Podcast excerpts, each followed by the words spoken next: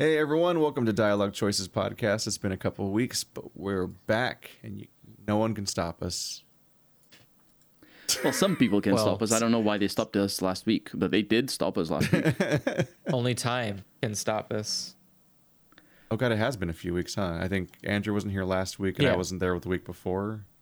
I think. Andrew Yep, stopped yep. us last week. What was our last thing even about? Oh yeah, Well- jeez, that was yeah, it was the fucking Horizon Zero Dawn thing almost a month ago. Time pass very quick. Well, Yeah, the that- internet got right. over that. So good job, guys. Today is the the- first. I'm in like a T- weird today's state where it feels like time's for- going so fucking fast and slow at the same time. Because I, uh, Hmm. what is it? I, I don't know why, but I, I uploaded a. Well, I know why. I mean, I don't know why about the time thing, but I know why I did the thing I'm about to say. I I started a new channel for uploading higher effort videos and so on, and uh, for some reason it feels like it's been almost a month since I uploaded to it. Like it feels like so much time has passed, and I don't know why brains process time the way that they do. And it's been it's literally has not has not even been a week yet. It just hasn't even I been a week I since I mean- uploaded Yeah, that six thing. days. Yeah. Yeah, I wouldn't. I wouldn't get too wrapped up in that, considering like, you know, some people will go like half a year or more without ever uploading to their. Oh yeah, not even like the weird like oh man, it's, I'm taking too long to upload a new video to it or whatever, but just like that weird brain space of like for some reason like the arc of like uh was like first putting the jokes down uh to paper, like brainstorming, then like hard committing and like recording it and editing it, then uploading it and putting it out there, getting the audience reaction, checking like the like the waves of comments as they come in on the opening couple days and then then seeing it every now and then as it wanes and so on over the following days. Then like taking days off we're not working on anything in, in general for that channel but then other days of just working continuously on other projects and so on. And then all this stuff and then like i look back and i'm like all right so it's been like three weeks right? And i look back and it's been six fucking days and my brain can't reconcile that idea for some reason like it doesn't make sense but no, but so it's been a learning Yeah. experience the um my my goal was to make video essays which i've wanted to do forever and i've been like fucking on the edge of making video essays continuously because i just sit there and like have these like long I will literally just stop and have a podcast here and there during let's plays or at the end of them and so on. And like obviously, I want to discuss certain things at length, and would prefer to do it in, in a more prepared form instead of like just ranting off the cuff the way I usually do. Yeah, uh, Because you want to like get get all of it.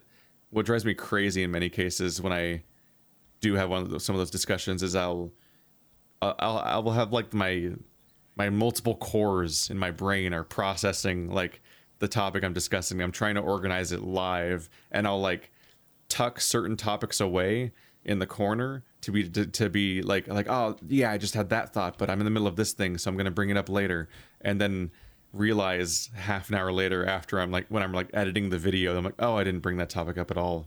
I completely forgot. Like so, same thing for like podcasts and so on where like certain discussions will happen and there's something i definitely think is important about that discussion and then it just like doesn't quite make it out and i don't realize till like days later or some shit. So it's, it's interesting to formulate it all and all that but uh i wanted to get in uh, to like It's like this pressure around I felt this weird pressure around the idea of my first video. So for some reason, I then was like, I should just make some silly dumb video, and that'll be my first video. And then it's then I've already started uploading, and I don't have to worry about like starting uploading because it's already like the cork has popped and it's just going. Oh yeah, that's a Uh, good. It's a good idea. What wasn't a good idea is comedy is so much more editing intensive than like anything else.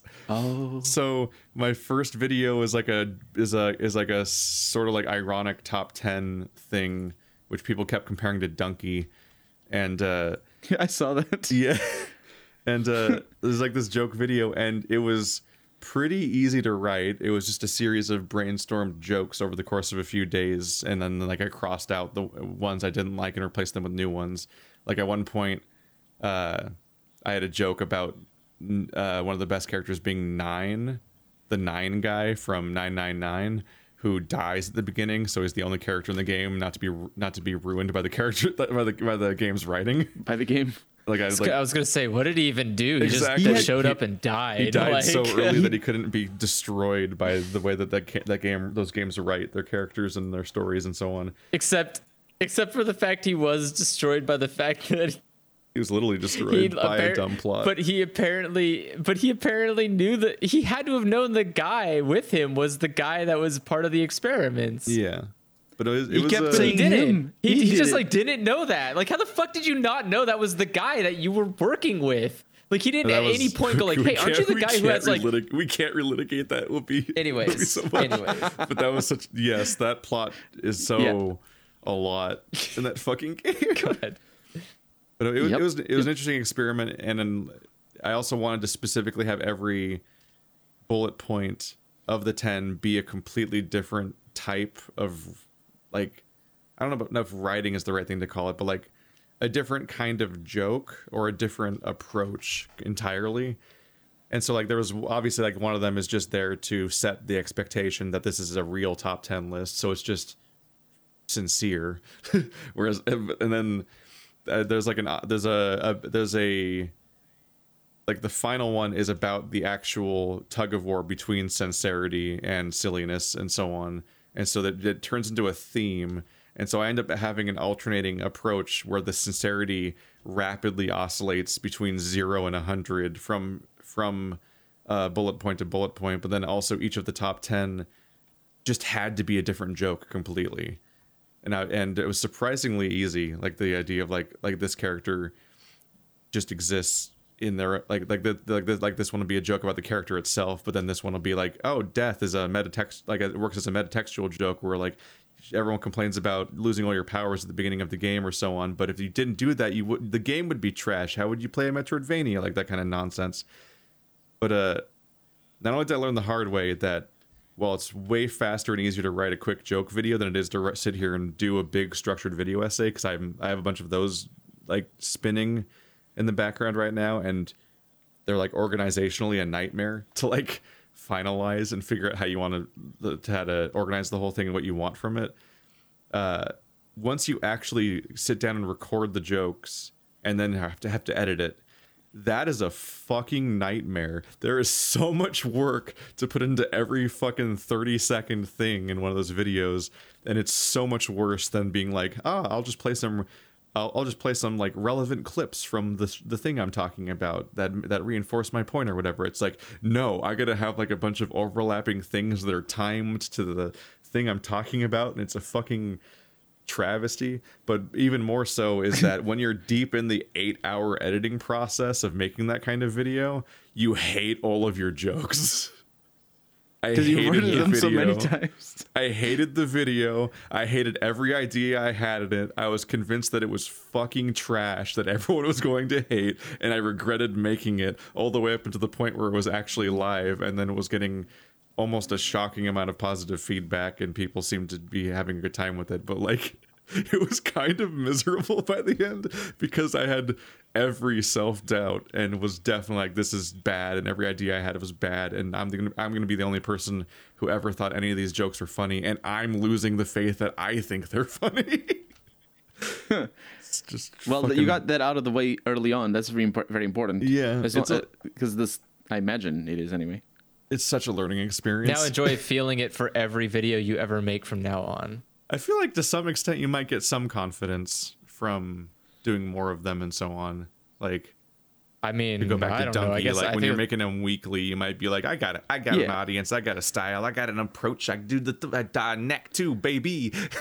and you just In fact, it probably complacency might be a danger for certain channels, especially if they grow. Oh, oh, yeah, every algorithm chasing YouTube channel is has a complacency threat because yeah. they're probably trying to make a weekly video and if you deviate much from the exact reason people subscribed then you're in danger of that content being ignored and so on uh like without naming like there was a there was a discussion that there was, I posted in, in our in our Discord earlier. There was a, a YouTube channel that is trying to do let's plays, but has a history of doing Warframe tutorials or like how to get this thing guides or like being like like they they it's like your That is- Overwatch but for Warframe, and it's like and there's, that that happens a lot for like really really complicated progression system games like or like ones that are really grindy Yeah, and you got to get like the right weapon and the right build and optimization and it's like warframe destiny and so on. Uh that kind of channel is a thing. And the channel i was looking at there had thousands and thousands of views on every single warframe video they had and then like 20 views or 10 views on their actual let's plays and they're ch- they're trying to run a channel where they upload like four let's play or four or five let's play episodes and then one warframe guide and that warframe guide would get like 20 times the views of any of the surrounding videos and the ratio is so like huge and it's like that's like that's And that's that's- that's why complacency is such a threat for so many YouTube channels because the algorithm teaches you to stick with the same thing forever and punishes you for And they will- diverging. The algorithm will like tank the other videos because the let's play Yeah. is doing worse. and At it's like and it's like both too like it's not just the algorithm it's a combination i'm sure because it Oh, also yeah. is just the algorithm reflects people's behaviors in many cases and just tries to get them to click more so the algorithm in many cases might suppress that kind of content because it's pretty sure that they that the people don't actually want to watch it but it's taught that by the people not wanting to watch it like Yeah. in a much older version of the algorithm andrew and i uploaded tokyo jungle episodes that would get tens of thousands of subscriber uh, tens of thousands of views on every single video and they're like all the most viewed content on sad games from back in the day. And then all the surround and then the other stuff we'd upload would just get trash views. And that was us uploading just two different let's plays not even like a different genre Yeah. like those people are of content because a guide is not compatible with let's plays and some and to some Yeah. extent it was maybe some level of algorithm stuff going on but it's also like they subscribed for Tokyo Jungle. That's we were the there was a weird audience for that, and there were, and it was underserved, so they all came to us, and we weren't uploading enough Tokyo Jungle, and they only really wanted Tokyo Jungle, so everything else we uploaded that just was just it, it, unless it found like some kind of niche, like I don't know, if we started fucking talking about warrior cats or something, maybe we'd get some clicks, but uh, if you don't f- uh, satisfy that specific niche then you just don't get them clicking. And then the algorithm learns from that lack of clicking and is like okay don't show those people the other videos necessarily. Because once again when we talk about the algorithm and like it's one thing to have the discovery part of the algorithm where it, where it decides who to show your channel to from scratch but you're the subscriber part of the algorithm where it's trying to tell you whether when it tries to decide whether to show videos to your subscribers that's because people don't use the subscription tab. They use the front page and just get served up a weird mix of like here's some news and then here's some channels you're subscribed to and here's a bunch of channels you're also not subscribed to. And it's like subscriptions are a, a suggestion at best. And for people like me and Colonel that upload several videos per day like they in many cases the subscribers actually kind of won't know that because they'll just get served up the particular playthroughs that they happen to watch uh or like the style of video that they happen to watch and the uh, the other deluge of content will actually just get filtered out because it won't even show up on their front page to begin with. Like there's some guy that subscribed just for paper mario back in the day and has been subscribed for like two years or whatever since then and then suddenly came out of the woodwork again when i played uh paper mario the, the thousand year door and it's like oh yeah he was probably subscribed the whole time and after him just ignoring my videos, the algorithm just learned to stop suggesting me to him, even though he's subscribed. But then the moment I play Paper Mario again, here we go. Like that's it's all weird fucking relationship. Yep, yep. I noticed that uh, across uh, not just gaming, but like for example, earlier today. I mean, it's kind of coincidental that it was earlier today, but uh, I was watching. It just happened that I was watching a video about uh, uh, racing cars, uh, rally cars, uh, and there was a, an, um, another video that showed up from today's um, today's Formula One Grand Prix, and uh, it was with the same guy that made the video. oh, So basically, it was narrated by the same guy that made the video, the video about racing cars, and it was just completely unrelated. But it was specifically about Formula One in an account that I don't watch Formula One videos on, and uh, it's just connected that, and it was a different channel, just the same person. It is just like, well, that's that's coincidental, or Just is it? to no, figure out obviously what it's the, the connection is. Yeah. And it happens with games as well. Like I will recurrently get your Wasteland 2 Let's Play suggested to me. It's a lot in my front page. Uh, but usually, it's usually when I'm watching. Um, I've been watching a uh, a a, uh, a stream of Fallout New Vegas, uh, or uh, the VODs on YouTube, um, and uh, it it started showing your Wasteland Three or Wasteland Two Let's Play, and uh, not your Wasteland Three, interestingly enough. And it's sort of weird because it's an old Let's Play, so it's like, I Yeah, it's- I it's 'cause figured Wasteland 2 YouTube is, like, it's heavily my Wasteland 2 playthrough has priority because like it's the uh, it's the most it's like the most algorithmically successful playthrough I've ever done or something or it's like one of those ones.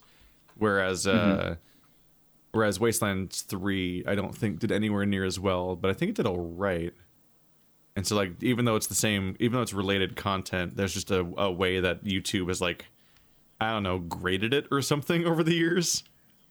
So yeah, like Yeah. I get suggested my own Wasteland 2 playthrough. it's like I made that. Stop, and I'm not on a different account. Stop it, YouTube. I, I know it. I know about that. I, I know I was there. I did it. that never happens to me. Yeah, YouTube will suggest my own videos to me sometimes, and I'm like, no, What? That's that's weird. please don't do that. Yeah, I don't. Yeah, the algorithm. The thing is, I think the problem with with the those videos that go viral is that big platforms like IGN and uh, well, I say IGN, but GameSpot and, and a bunch of other video uh, video game sites just start releasing edited content about pretty much every video game that drives traffic, and they just eat up the. the I, I at least I think that's what's happening for bigger games. They just eat up completely the first. the- Like the Oh, first yeah. episodes. For older games, it's different. But for, if you, there's a new game that comes out, Often it's like it's so difficult for a let's player. free content too. Oh yeah, yeah. Where It's you, just where you you're know just like, they're what is this even it out. saying or doing? It's just kind of eating up the clicks. Yeah, yeah. I, well, when it's not just a trailer, because that that also happens. Just one to oh no, I want want I want my let's play to be t- on top. Nope, game trailer, released today. When it's just, Just there to get the early day, and they'll, they'll get it at any cost. which makes Like, it I'll- which like, I makes always it weird that, for like, that. like, guy. like, one of my earliest controversies was someone stealing my content. Uh, it was Mm-hmm. a larger YouTube channel that was stealing my Dark Souls 2 videos and other people's just to make Dark Souls 2 content before because uh just to, just to get on the page at all. It was completely like substance free like and I mean like I'm saying that it's from the perspective of a fucking let's player where we just play the game and all that. but like it was uh Dark Souls 2 is coming out it's in sli- on slightly different days in different regions around the world and he was a YouTuber from a region where he couldn't access the game yet for like a few, like a week or something so in order to get clicks he stole other people's Dark Souls 2 videos and then just made cl- cl- quote unquote class guides where all he did was like read out the starting stats and equipment of each class, which is, you know, the stuff that the screen tells you when you're making your character. And he made the whole series on every quote unquote class in Dark Souls, which is already a fucking joke in its own right that there's classes because there, bar- there barely are. And uh, yeah, and so yeah, it was this really surreal video where like I got to was I, where uh, I encountered uh, I was I was trying desperately as a small channel to get any sort of search engine like any niche. Like I used to specifically, I remember I would specifically include my whatever class I was playing as uh, in my in my title when I made those kinds of videos back then because I was desperately trying to get anything to come up. And it's like, oh, okay, cool. It's like obviously everyone's playing Dark Souls, so it's like hard to get like massive exposure, but I can be like, ah, here I am. I'm I'm, I'm on the top of the page. If you type Dark Souls 2 cleric, and I like and like you can tell from the comments, like people found me because they looked up a cleric playthrough, and like it's that and like that was my one claim to fame, and that was like and Dark Souls 2 was such a big kick back then. Like that's a non-zero element of me getting to where I am right now, and, and of it being even a, a job and so on. And this dude was threatening that because he stole my own video and got a higher search engine up to uh, rank it for that search than me Yeah. on the own search with my own video. And it's like, what the fuck? And like I, I went, uh, I went throwing a bit of a tantrum and went to like the Let's Play subreddit about it, and it became like the top video, the top story for a while. Uh, and uh, when when addressed, and specifically what happened is I I I uh, the guy when I asked the guy about it, because I messaged him directly because there used to be private messages on YouTube, which I think just don't exist now because I can't find them ever. Mm-hmm. No, they, d- yeah, Uh, they shifted. Yeah, because it was it was part of the Google Plus thing. I think. Yeah, I private messaged him Yeah. about it, and he was just a dick about it, like a dismissive prick about stealing my content and getting past my rank, and and using and like harming my channel with my own video. So I went like I went off to like uh the Let's Play subreddit, and then like I think I think uh it got picked up by subreddit drama, like another another Reddit that's about the drama of other Reddits, and like it became Another this vulture, whole it basically. became became this whole thing basically. Uh, it was just the silliest shit. But like, yeah, like, you're desperate for any kind of ranking, and the more it's it's like it's it's really hard to advise anyone to become a let's player now, specifically because like Yeah. even back then it was so packed that it was hard to get any attention, and now it's like, yeah, how do you get how do you get past the fact that like nowadays every online gaming publication has gotten their like f- their their content farm figured out where they put out like 10 videos a day or more and and they just like astroturf every single new release that you would potentially have eyes on it so you don't really have like a niche to get in now Yeah. I uh, for a while I've been just basically focused on serving a certain audience. Otherwise, it's just there's no because the problem is when you're when you're focused on a on just doing something for somebody that likes seeing what you make. It's rewarding in and of itself as long as there there's somebody watching, right? Uh, but if you're focused on growing or if you're focused on on trying to you know be the best or be better than other people, just comparing yourself to other let's players, it's just it's so frustrating. It's just I that, that's why I I was gonna say that guy that was doing Warcraft uh, no World of Tanks was it World of Tanks or uh, Warships? warframe Oh, Warframe, right, right. That guy that was making Warframe videos and then pivoted to Let's Plays, that's the wrong pivot. That's the pivot you do back in 10 years ago, not right now. That's like, that hasn't been the pivot for a few, t- a few years. I empathize because I can totally see the idea that they may have always wanted to do let's plays and maybe even already were doing let's plays but happened to upload some guides and then they took off and now they're like begrudgingly still doing the guides because it's all that people watch but they're still trying to do the let's plays at the same time because like we had we had besi- ignoring the the uh, setting aside the Tokyo Jungle stuff on Sad Games, back in the day we had some character creator videos that had hundreds of thousands of views, uh, and it's like those are just random character creator videos. What the fuck? And then uh, there's a few guides too. Like infamously, I uh, was just on a whim playing uh, Star Wars: The Old Republic one day, and I just noticed that like I could not find the fucking objective for this one mission, and then I realized I had to like go under a ship and look up with my camera, which is like the camera angle you never do in an MMO in order to find the interactable part of the ship that you could then uh, click on to do the mission. And it's just this one little minor weird throwaway moment.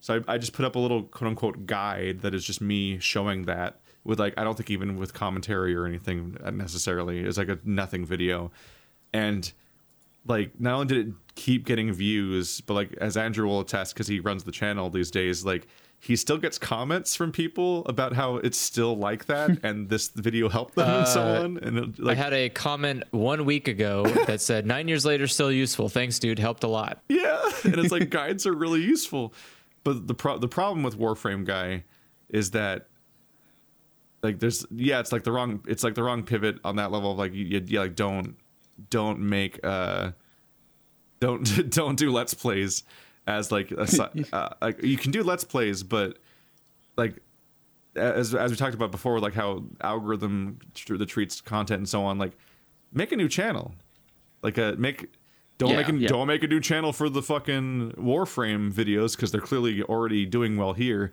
but like you should if you if you have such a massive divergence in how well two different pieces of content are doing you should make a new channel for the other content because not only is the are the warframe people not interested in the let's play content and basically algorithmically like hurting it by not watching it constantly but that content's hurting the warframe content because you're you keep uploading this content that no, that apparently nobody wants to watch to your channel which hurt which doesn't work well with the thing that they are watching and is probably making them do worse than they would be uh, it always depends on how much people care too. But if the fact that he, although that they're still making, if they're still committed to weekly Warframe content in that way, they probably care.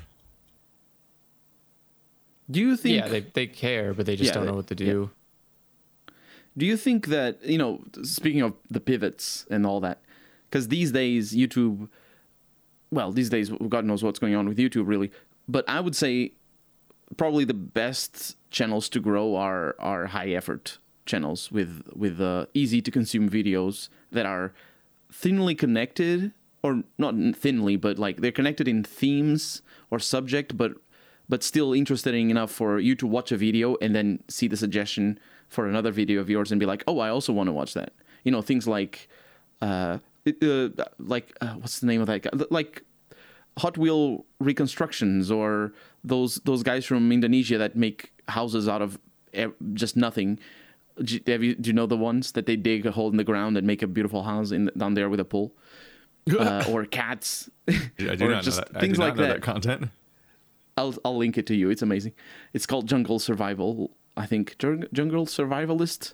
Uh, either I way, know which I'll- ones you're talking about. Yeah, they just Yeah. build like random structures in the middle of fucking nowhere, and, and they're they're made so that It's you like- basically yeah. find the channel you like watching a video it's peaceful and then you get suggested other videos of theirs and say oh that looks cool and you know what you're expecting but you still watch the whole video if you like the sort of content. But then youtube stops recommending them to you and you don't watch them again for two or three years because you moved on to the next channel that does weird things or has cats. And i think that's that's where youtube is right now. So on the long run may I don't know if uh, pro- they're probably always going to be good channels, but the problem with th those channels is that if they're dead, like for example, a channel that I followed for a while um, that is more or less this this style of videos in terms of connection and and related. Uh, I, I followed it for a while and uh, it it I mean it stopped. It was a Texan in Japan, I believe was the name of the channel, and uh, it was a couple. Uh, she was Texan and he was Japanese, and they basically were adapt or she was adapting to the life in Japan and was like a vlog style channel, and all the videos are easy to digest and and and more or less independent and and it's like it's it's you, you watch a bunch of videos and it's good. It's an interesting channel. The problem is because they don't publish new videos they don't get suggested anymore. And the channel basically just is dead because nobody gets driven there unless somebody suggests it on tiktok or something. So there's a it's a weird balance between the the seasonality of viewers in a way because they watch it in binge watch a bunch of episodes and uh and then go away. But at the same time you need to keep working on it. Whereas i think let's plays are always going to be a lot you know people are going to go back 10 years in the future as long as youtube's still up uh they're going to go back and, and watch a let's play of i don't know tokyo jungle. Oh God. that game is really bad isn't it? Uh, I don't know if it's bad. It's interesting. It's very strange, but it's a, it's it's got a lot of actually incredibly strange mechanics. Uh, it's a game where you try to live as long as possible, but not as an individual, but as like a as like a as like a as a legacy. Because uh, they go, they take it as a hard and fast rule that like, okay, every animal lives for like ten years ish, basically. They don't have you memorize the lifespan of like every deer and tiger and house dog, house pet dog, and so on. but Uh, instead, they just all live, do. they all live about ten years. I, I think the rule just is ten years in that game. Like they all live about ten years and they start getting older. Some, whereas some a lot, animals of, a lot live of those longer, animals, some animals live less. I don't, I don't think it was that way.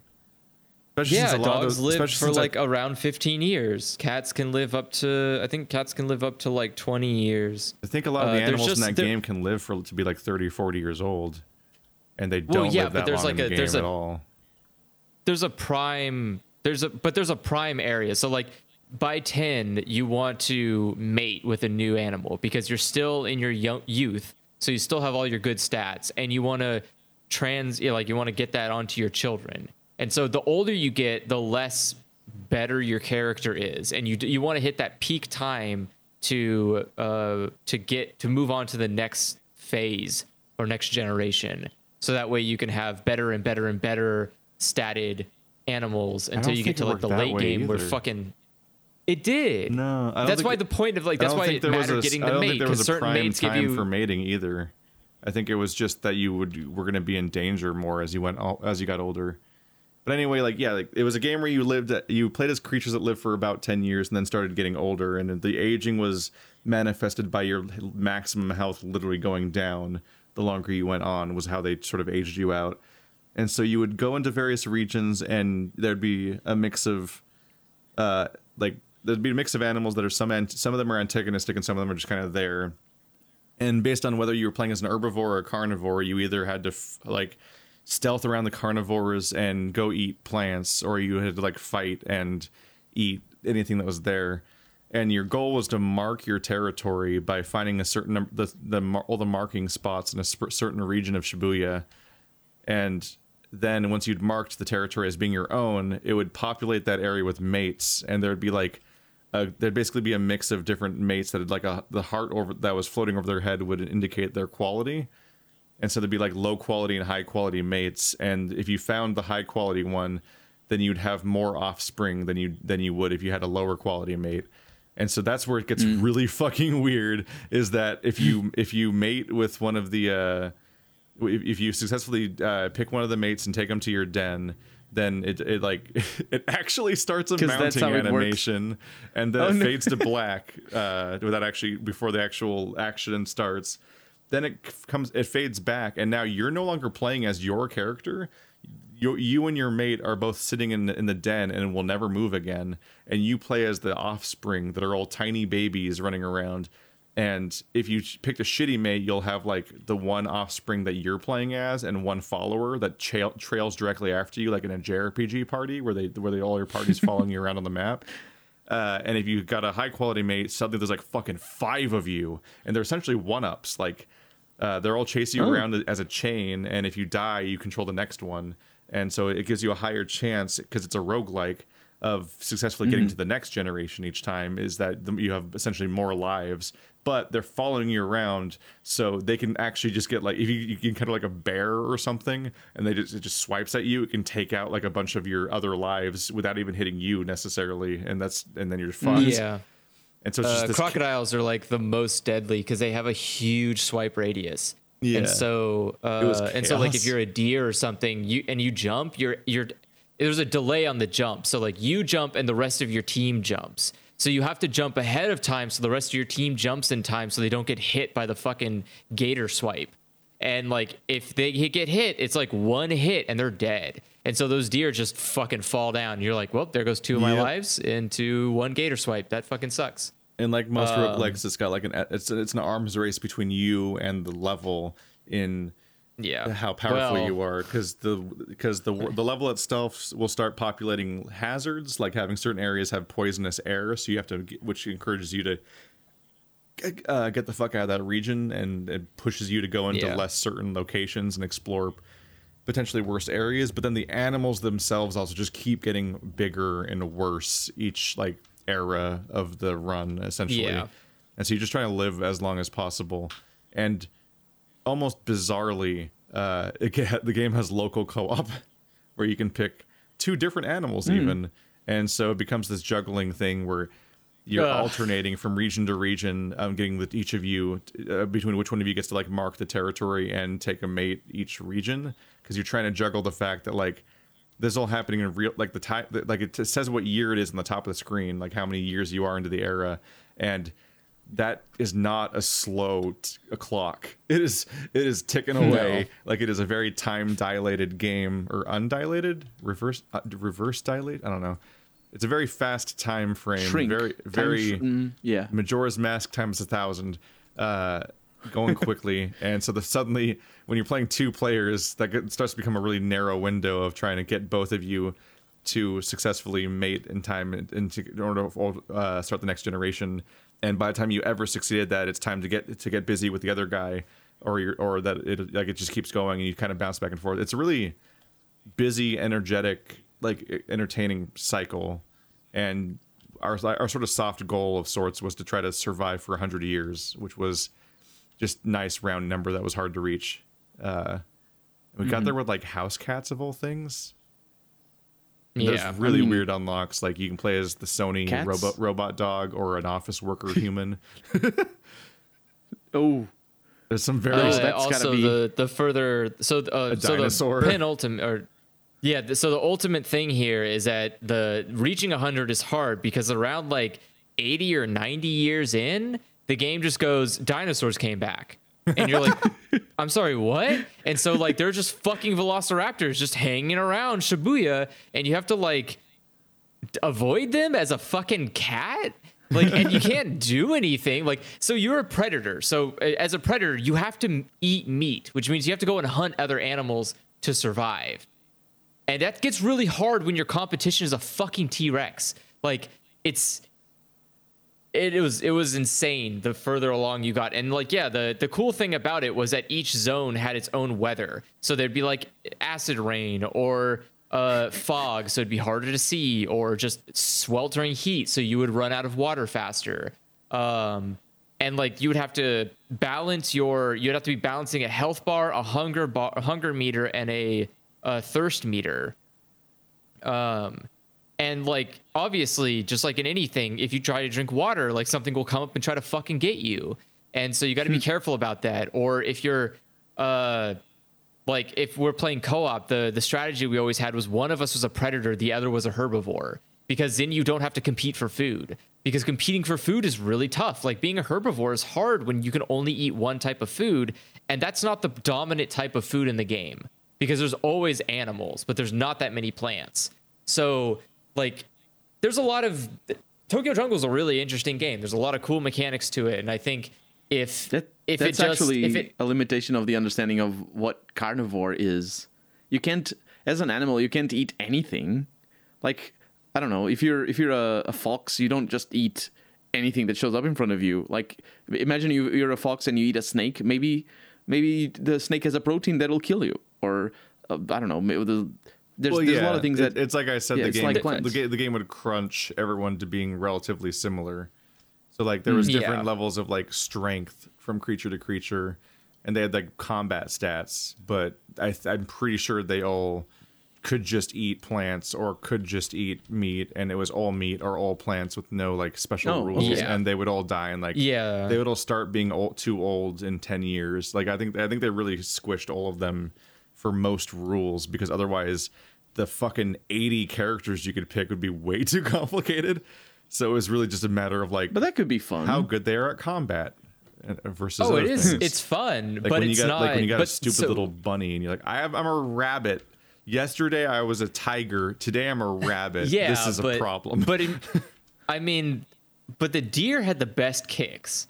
Like Yes. that deer could fuck somebody up. It could back kick you so fucking hard. Like even a even a gator would be like, Jesus, okay, fuck. Like you just it just go flying in the air. just not the Um, T Rex. But the only well, no, you can fucking you can kick the shit out of a velociraptor. Are you kidding me? You can do whatever you want. Deer are just deer are not nightmares. But the uh but the problem that so the big drawback of Tokyo Jungle is everything else sounds really cool, but boy, after you've played it like 10 times, Shibuya gets fucking old.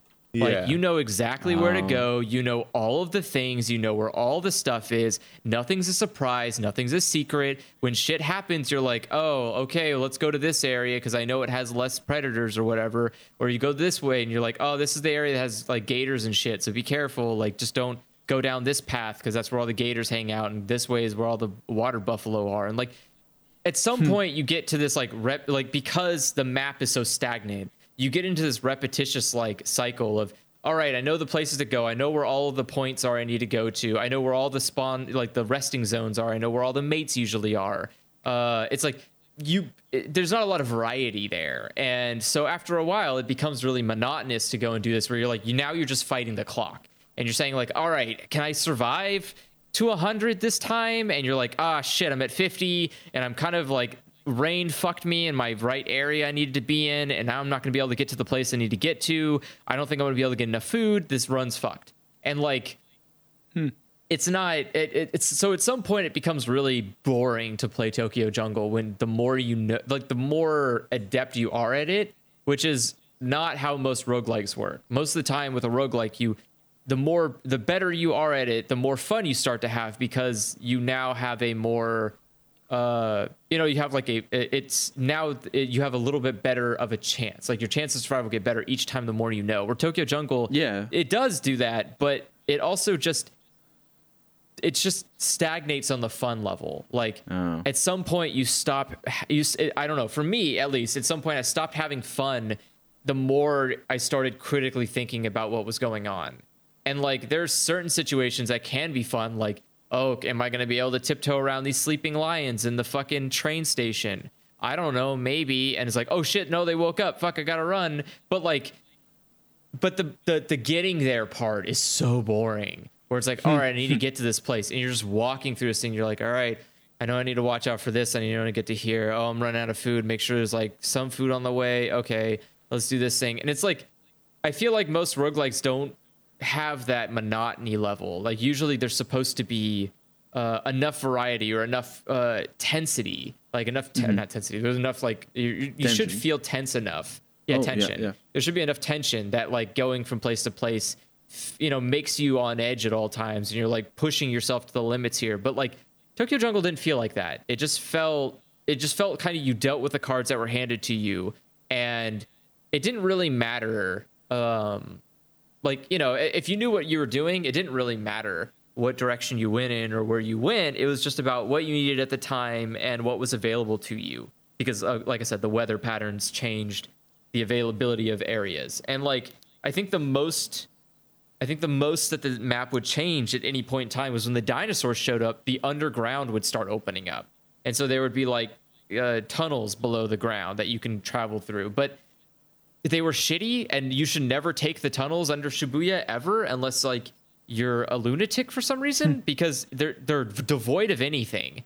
Uh like de- devoid of like any kind of resource. And they bring you to only the worst locations in Shibuya, so like why the fuck would you even go there? And uh and yeah, it's just it, I don't know. I I guess again, I, I feel like we just played a lot of Tokyo Jungle, and so I just have Yeah, while still being surprisingly little Yeah. compared to like how much time a game like Binding of Isaac or Hades generally expects of you. But the uh, it, it's there's an there's an interesting conversation to be had about the fact that Tokyo Jungle was built around. It's a travel based game. Like you're getting you always have goals you're trying to get to and from. So there is definitely an upside to having a set in stone map that you learn over time and then you like actually like you plan routes and you react in certain ways to situations like that. Like like it's a there's a reason why you would want to have a set in stone map the way that you do in Pathologic or Dead Rising because it's that kind of gameplay loop as opposed to the usual roguelike one. But that does mean you're going to play the same map over and over and over again and uh, it's not going to be a different map each playthrough at least not that substantially and uh, yeah, I would have been okay if there was like a an option for other maps to pick. Like it doesn't have to randomize. I don't. It doesn't have to be like you know, uh, ro- like Binding of Like Isaac or Rogue Legacy. something. Yeah. Oh, yeah, but but like I would like something that like is just different. You know, like yeah, it just okay. Instead of Shibuya, you're now in like I don't know, fucking Osaka or Uh, fucking Hokkaido, just like some other just other map you go to, and there's different places to learn and stuff like that. Just so that way you can spice it up just a little bit. It's like I, okay, I well think we, I even remember it having pretty good level design too. Like it was a pretty good Yeah, no, level, the- but yeah, if levels are wanted to have great. Like, there's a content, lot have to make entirely new ones from scratch. Yeah, but like, and yeah, Tokyo Jungle, I love the idea that there's a lot of verticality that you can take advantage of. Like, some animals can just jump onto the roofs of buildings, and that's a strategy. That's a good strategy. Like, that's how we survived as a cat for 100 years because we like fucking stayed to the roofs when the dinosaurs were downstairs. And it's like, well, we can't go down here. There's fucking raptors. And raptors would just jump up the building. You're like, oh, fuck, now they're up here. We gotta just gotta move.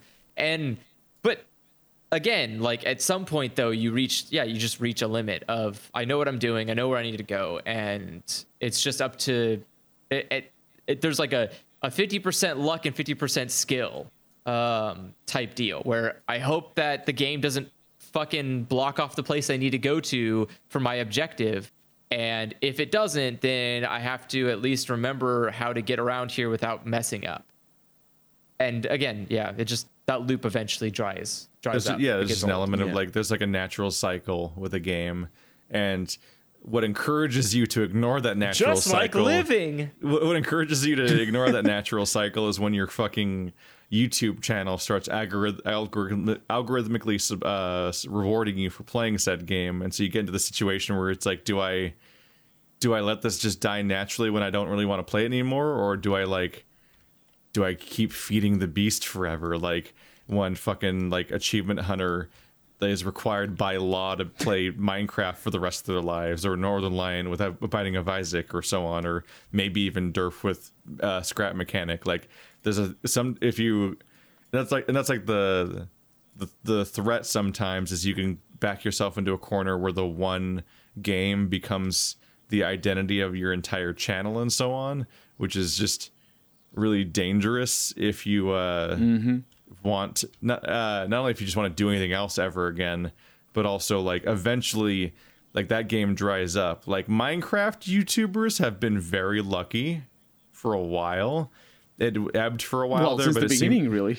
yeah, like it it seems to have uh I th- I th- I, th- Well, I think it keeps updating too. I think that helps it a lot. Is that the game continues to get new updates and new things show up. Whereas, Yeah, like, but Binding also- of Isaac doesn't get a new thing. It's just like here's a brand new game, and you're like, uh, all right. even then I think you I think Minecraft did like have a serious decline in the midpoint of this last decade and then had a surprise resurgence where like Yeah. It almost seemed to be like because PewDiePie started playing it again, and then suddenly a bu- there's also like a bunch of individual YouTube celebrities that, or like Minecraft celebrities that just exist for that that just did not exist like just a few years ago, and like the dreams and all that, like all those people just kind of came out of nowhere, and everyone started saying SMP constantly at each other, and like like a, a weird reinvention of a game that I that I think survival multiplayer.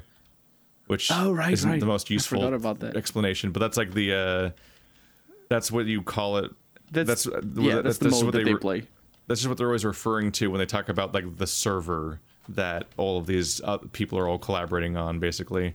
And like Yeah. suddenly you got this big spike and so on. But there's a lot of people that attached themselves to Call of Duty back in the day, and it did not uh, have the best curve for a lot of them, and did not necessarily have the big revitalization. Like the like the franchise seems to still be doing well sales sales wise, but like the YouTubers that uh, were just riding that wave originally, I think largely found that the that well ran dry, and so like there's a it's very risky to be completely tied to one game, both for your like own sanity's sake, but also like just the aspect of like like will it even be there to support that in the long term? Like World of Warcraft's been for a long around for a long time, but do you still want to be covering the same the same show forever? And is it still hitting the same uh, feelings for you? And also, is the popularity still there, or, Yeah. did- or like the latest decisions made made by Blizzard or whatever are going to tank your whole thing?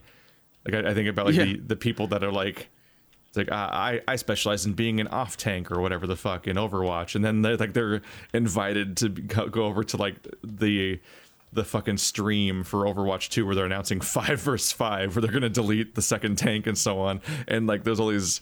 It's kind of been memed how like certain you- uh, certain community members that are known as players were, were kind of like making certain faces at moments of the reveal uh, even though they were on the show with the reveal, because they're kind of you could there's like the moment of introspection of like, wait, what's going to happen to me when this change happens? So like the flexibility is really nice, and it's it's threatening and worrying to be super attached to something. So there's like a there's like a, an art to it that I, which is like I guess is what I tried to figure out with my channel was like you try to ride out whatever weird successful thing you get, but then also try to figure out immediately start trying to figure out like how do I diversify this into other things? What other stuff would the people that like this thing like? Because if you just keep producing the one thing for too long, you really solidify the idea that that's like the one thing you're allowed to make. And then you that's going to be like this living prison when it eventually, if it does eventually become like your job making that kind of content. Yeah. The, the I think the problem is that for some people, some people who are either just more keen keyed into the communities or because they're better at uh, doing video content. For some people, like they make a channel and it just rises to success and reaches a million views or something. Sometimes that happens and it just and that's it. That's the channel. It, the the fad has gone away. Let's make another one, and they go on to make like there's people out there that have made th- two or three channels in in the style of like for example Linus from Linus Tech Tips they do, but obviously they come come at it with a very different perspective and obviously a team. But there's people out there doing that, and it's just it's a matter of being willing to do what it takes to fit what YouTube Yeah. wants from you at any one sometimes time. it's a, it's a certain level of of trend chasing and sometimes it's the ability to cross promote so sometimes you sometimes the channels do well not necessarily because they fully earned it but because they could uh, leverage their existing audience and redirect them in certain ways but there's also like there's Mm-hmm. like there's like a really specific formula like i, I do I, I think about like what is it uh like jack saint made did a, a good breakdown of uh bon appetit and how like there's a sp- really specific formula. For example when it's like oh i'm, I'm just gonna make a show where i'm cooking or whatnot. I think both jack saint and folding ideas d- address like cooking channels a bit and like how there's a really specific formula to like oh, this like artificial injection of personality where you have to do your you, you gotta do your cooking and Oh, you gotta have like a big yeah. flashy attractive thing and it has to look it's like kind of clever and kind of in the and like be well shot and all the other stuff and it's got to be snappily edited and all that but also like there's all these moments that are like calculated moves where the uh where the facade drops and like there's like a peek at their personality as a person and stuff like that and you have to, you have to kind of kind of constantly uh hint at like this this uh, personableness and relatability in the video because that like extra personality feeling is actually why the videos do well to some extent because they're comfy and welcoming and you and you start watching and you get loyal to a particular uh, content creator's content because you're familiar with that specific person. Like i think of like the like the lady for i think bon appetit that would be like i'm gonna recreate this sweet today. And she's got and she's got like the black hair with the one the one shock of of gray in it and so on it's like she's a recognizable person and they'll like talk to the and they'll like talk to the cameraman and back and forth and like joke a bit because it's like the the aesthetic uh like this week i yeah, was re- in I cooking tried- shows that's very common. yeah, but yeah, I know what you it mean. That applies it to a lot of wasn't at all but it's but No, it's no, so I think you'd really.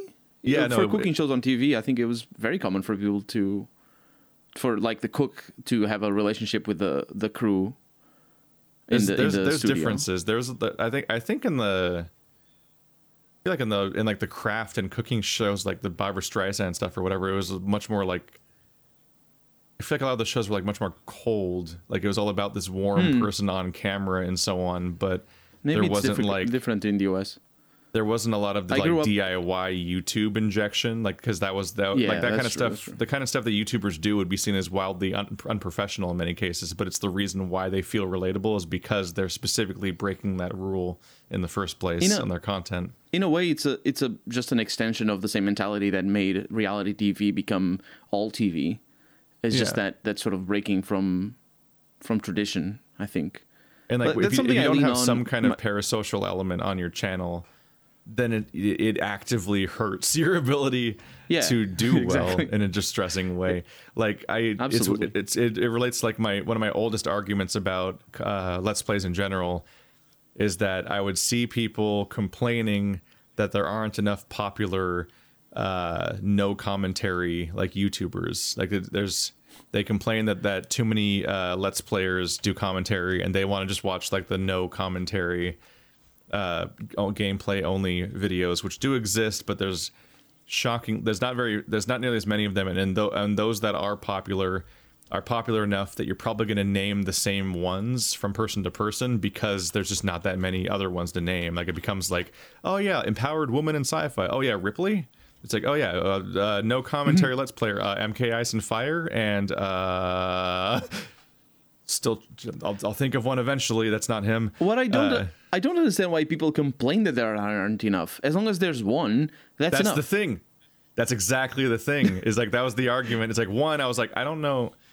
I mean at this point I made, i've made the point before where i'm like i'm not sure if let's plays in general are, are fair use. But at the time i was like if you do no commentary then you're just dropping all pretense of this being fair use. So that's there's that issue. But then there's the That- fact that like you're just a library. So there's, there's a two-pronged problem where like one why like you don't you don't really matter as an individual and there's also no reason to make for more people to be like you. There only has to be one because if as long as the person's not making egregious mistakes or something if they're just competently playing through the whole game then uploading it at a good resolution or whatever then like that's it. That's the definitive you don't need any more of those. Like so there's no reason for there to be a market of them.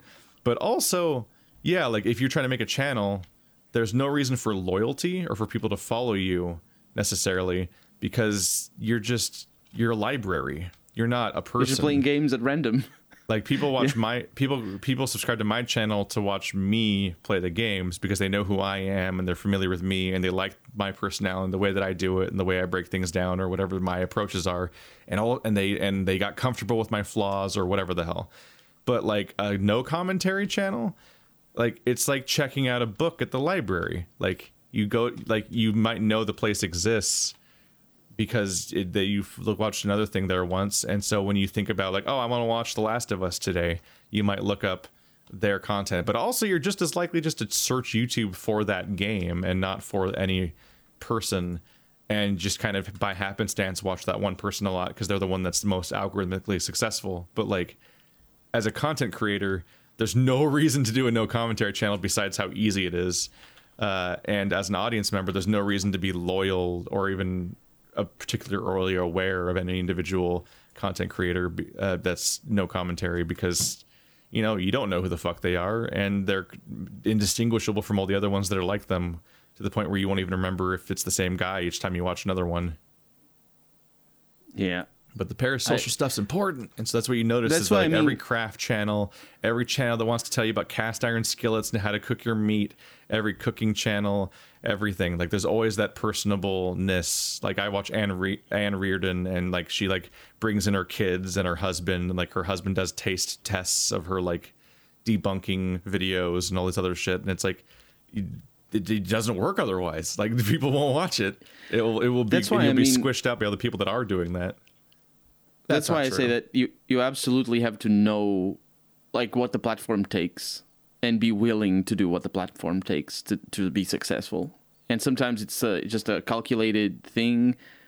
Other times it's just uh, it's just what you want to do. Like I, I was looking, I looked up Fallout no commentary, just to, you know, as you were talking, um, and I found in the it, well, I scrolled down a little bit and I found a video, uh, episode 111, uh, with one view, and I it's a, it's this channel with five subscribers that has been doing let's plays for eight months now, Oh, no. and uh, it's got a bunch of let's plays all- with more well at least Fallout 4 has more than 100 episodes and all of them have like one or two views and it's it's obviously somebody putting in the effort but it's got five subscribers. That's that's what happens with no with no commentary. It's just like yeah. why why yeah. Why subscribe to a no commentary channel? Like you just get- uh, you'll Yeah. at most look up a specific playthrough and watch that one and then like why subscribe to the future of one? You don't know what they're going to play next or if you want to watch what they play next and you don't know who they are so you have no attachment to them that you already Yep. forgot who they were the moment you finished the playthrough. Yeah. For reference i think at eight months i had like 700 800 subscribers and i didn't grow very fast. I was late to the scene but but like yeah i was it's completely different. It's what it is and like you can, you can even get a, a glimpse of that because uh i do another format of show technically it's not that different or whatever especially since i don't treat it that differently which is makes which exacerbates the problem but like you look at my streams and how well they do and uh it's because i it's like you said you got you got you're supposed to you need to look at what you need to do to succeed on a platform and decide and decide whether you want to do that because I actively don't do what you're supposed to do when I'm streaming and it kills my streams. you need to I- read the super chats I basically only begrudgingly stream because other people are streaming and I'm con I like back You need I to got back to the cam? corner. Yeah, you gotta have a face And cam. a you cat gotta cam. you have to sit there and greet every single person who wants to be greeted so they feel You have to have a welcome cat because that, cam. that increases that increases how long they'll stick around and increases Yeah. the chance that they'll And give you you, money and you gotta leverage that actively and oh, exploit oh it. and it's I another feel thing like I I feel The- like you don't have giving to stream money- if you don't want to. well you don't you don't have to obviously but like if you want to if you want to be successful you have to Now, the thing th- about giving money I, is I stream begrudgingly because I originally did it because people I was with were streaming, and so they're like, "Where's his perspective?" And I'm like, "Fine, I'll fucking stream." But it's like I'm doing like a I'm doing group stuff, so on that level, it's rude to constantly be talking to chat. But also, I just don't like the weird like pretend to be your friend aspect of streams in the first place. Uh, it's like because the greeting implies that I'll remember you five minutes later, and it's like, no, I'm not going to just sit here and greet people constantly. The people I remember from my streams, the people that showed up for like months or years, uh, and but like at this point now, I'm a, like the part of me that doesn't want to stop streaming is because I feel bad about the uh, the handful of people that show up all the time that if I just like stopped giving them what they wanted because I was annoyed at the people that don't want what I give. but it's like there's a because uh, there's like the feedback you'll get where it's like, what's the point of this if you're not going to do what I want you to do? And like this is stupid and you're a bad streamer kind of feedback. But then like there's a whole quiet audience that just likes this exact format how it is and the way that I'm doing mm-hmm. it. I've been doing it long enough that I'd be like kind of letting them down if I just stopped one day and that's the entire that's also the entire basis of our Final Fantasy 14 series, and it's a, a, following that turned out to be larger than we thought it was because it. It didn't didn't seem that apparent, but then suddenly all those people are joining the actual stream for the the raids and all that, and you're like, "There's a these are just the ones that are following this series that have accounts in the same data server as us." Uh, it's like there's a there's an audience for that that I'd be laying down at this point like well, our like our one loyal come... Overwatch viewer that that I know by name and uh, is sad now. yeah, we still do Overwatch streams, don't you? No, you did one last week. Fair, no, Fair. like one a month or something. Yeah, yeah, but yeah, used to be like two or three nights a week. Mm-hmm. But up, up, no, it's a it's a weird thing. The, for all I know, as, for about- all I know, making those streams that don't actively engage with what I'm supposed to do streams might hurt my might be hurting my channel. well, at least you're not taking super chats, because that's the that's the really insidious thing about super chats and, and subscriptions, and th- just the monetary aspect of streaming, is that somebody watches you and feels interested enough to give you a little bit of money you need to really reward them right away because the, somebody like that's the that's the hook and it's the sunk cost f- uh, fallacy right there at the beginning and uh, there there you know if you really want to be successful on YouTube or Twitch or wherever anywhere you need to first off you need to tailor your stream to allow people to have that hook be rewarded immediately. And then you don't need that's it. You don't need to really really worry about them anymore.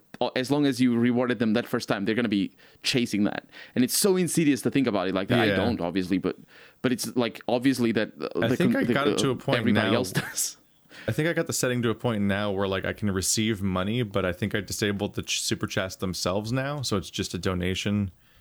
Uh, no. But even those I don't love and uh, yeah, like to some extent, I uh, I I just like ignore them, and I feel bad about ignoring them because they gave me money, and it's like shown in this big flashy interface that there's like a socially acceptable way to respond to and all that. But at the same time, like I like. I don't want to like interrupt our multiplayer sessions constantly with being like, "Wow, thanks for the ten dollars," blah blah blah, and also not only because it's rude in the in the just in normal interaction and all that, but also because like I've watched channels that started doing that stuff and I found mm-hmm. it aggravating and irritating and killing the pacing yeah. and like you know who cares about the fucking donation read? Uh, the guy who's making the money is happy he's making money, and the donator is oh. happy that somebody said their name out loud, and the other hundreds or thousands or tens or hundreds of thousands of people are just like, all right, so I cl- get on I with skip, it. Is this part yeah. I skip? I guess.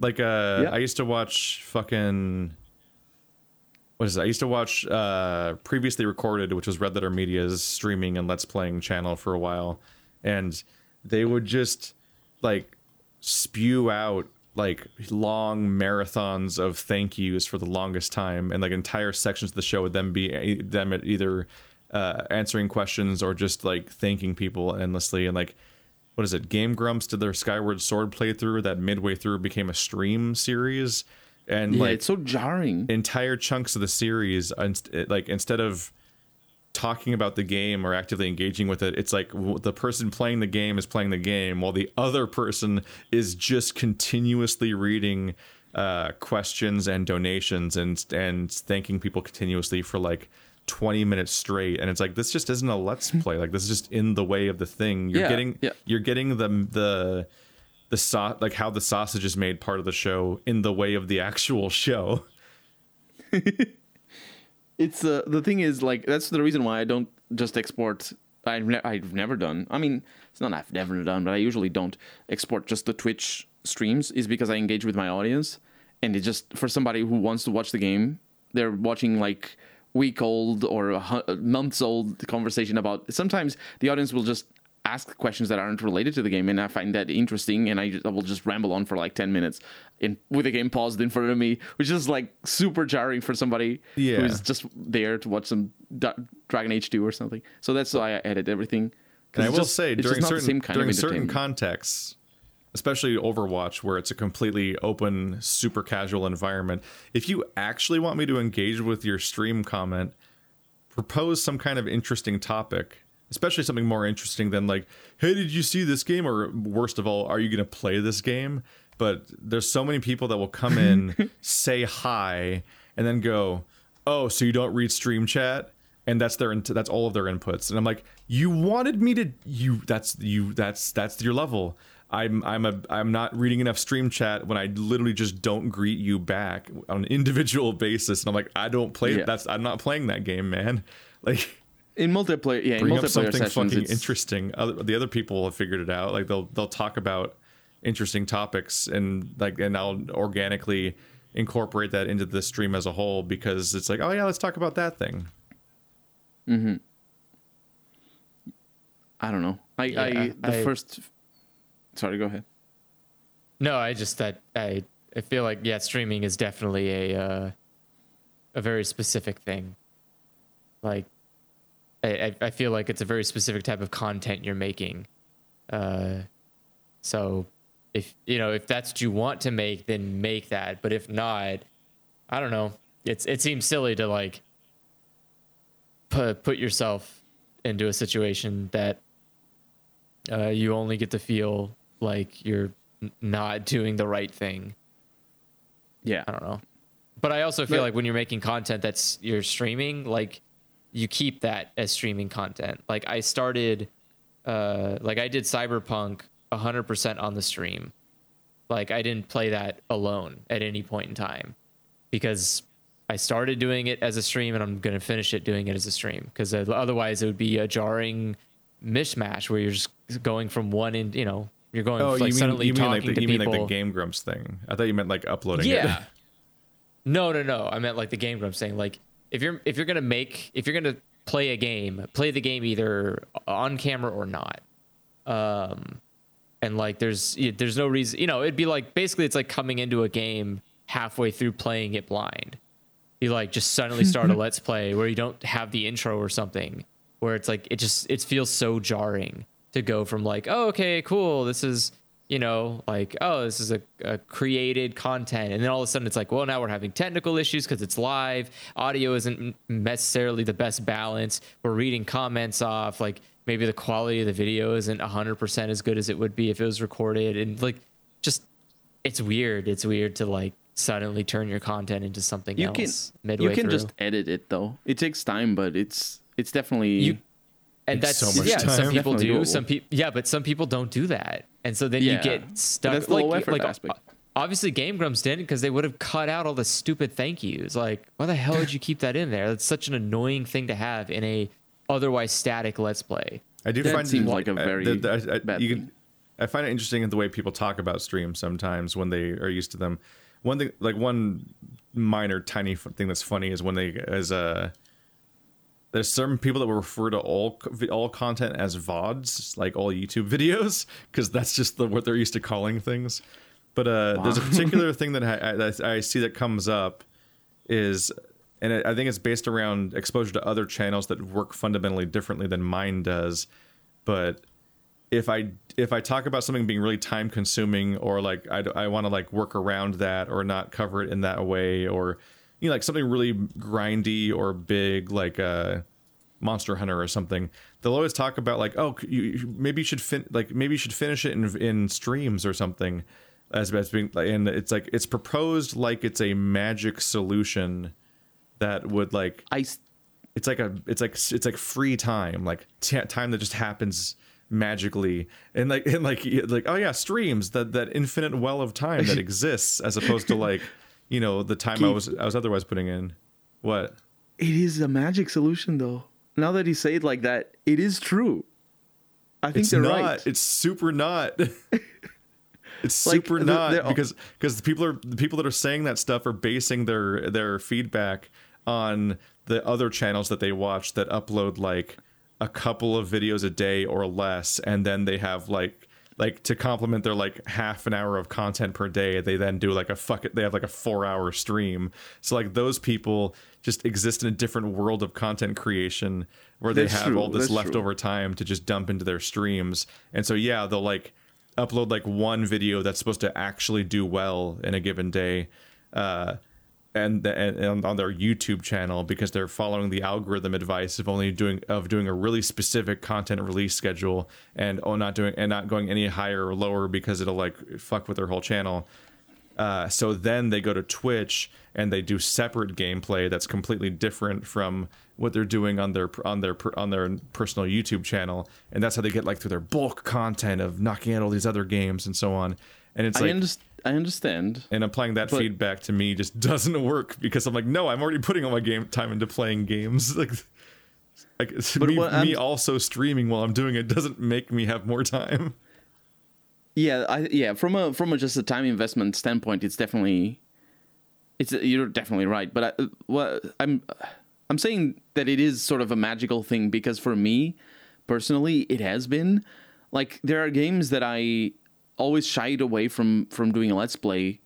Then honestly, my my streaming has always been for the games that I can't do a let's play. Like for example, my first proper game that I played on on stream was The Witcher 3 and doing a let's play of The Witcher 3 is just like a nightmare because there's just so much dead time and so much there's not there's not a whole lot actually in comparison to other games there's not a whole lot but there's a lot of uh, there's going to be a lot of episodes that you basically don't accomplish anything um be, and and uh and a lot of episodes where there's there's a lot of packed content together. And there's a lot of games like that. Like Fallout New Vegas is one of those. I'm playing Dragon Age 2 right now. That's definitely one of those. And games that um that have a lot of that dead time are very difficult to let, to do let's plays of, and I've always been afraid of them. The moment I started doing streams, and specifically editing the streams, uh, and I think for you, Keith, the way you do your streams, like for example, uh, um, what's that? Uh, Satisfactory, yeah. Uh, the way, for example, the, I watch your Satisfactory videos, and it's you're doing the streams, but it's the normal let's play because you don't engage with the audience, so it, there's no, there's no. Um, there's no extraneous aspect to it so it's it's just basically there forever and and it's the same content there it doesn't there's no jarringness to it of you talking to people who have talked to you wh- whenever you recorded that so what, I, what I'm saying is in a stream you have the freedom to just do boring things every once in a while and not worry about the end quality of the video because as long as you edit it obviously as long as you take stuff out. But the, what what happens and I think where the magic comes in is specifically if you engage with the audience where it just keeps you going. I think it's different for, because when at least for me when i'm doing a let's play and i'm not editing it and i'm just on it i need to be on it. And that can be very fatiguing. It, it's it's you know even if it's just half an hour at a time uh, even if it is if you're not recording more than one episode it, it can be fatiguing. So you need to psych yourself up and be ready for that. But if you're on a stream the all the audience kind of pulls a little bit of that weight. And then if you just not are not if you want to pause for a little bit and just you just pause and it's it's it is a little bit magical. I understand what you what you're saying though. Like Yeah. obviously time is not going to show up I, I can't I can't turn it off. I can't go into like I don't give a fuck mode where I just kind of am hanging out and like sure hope the audience proposes a discussion topic that fills some dead air or something.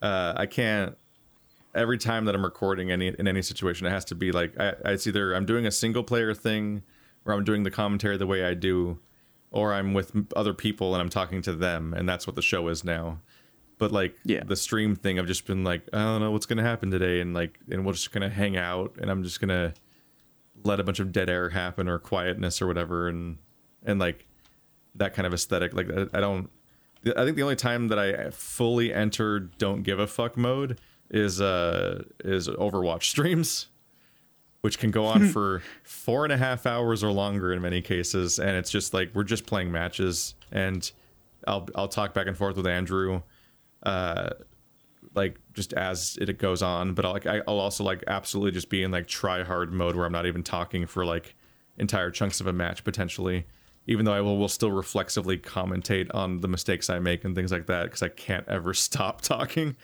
completely. but uh, Yeah. and that's when they'd be like, "Oh, yeah, let's bring in this topic," and then people are like, "Wow, I'm not used to hearing you respond to chat or whatever." But it's like, I don't know.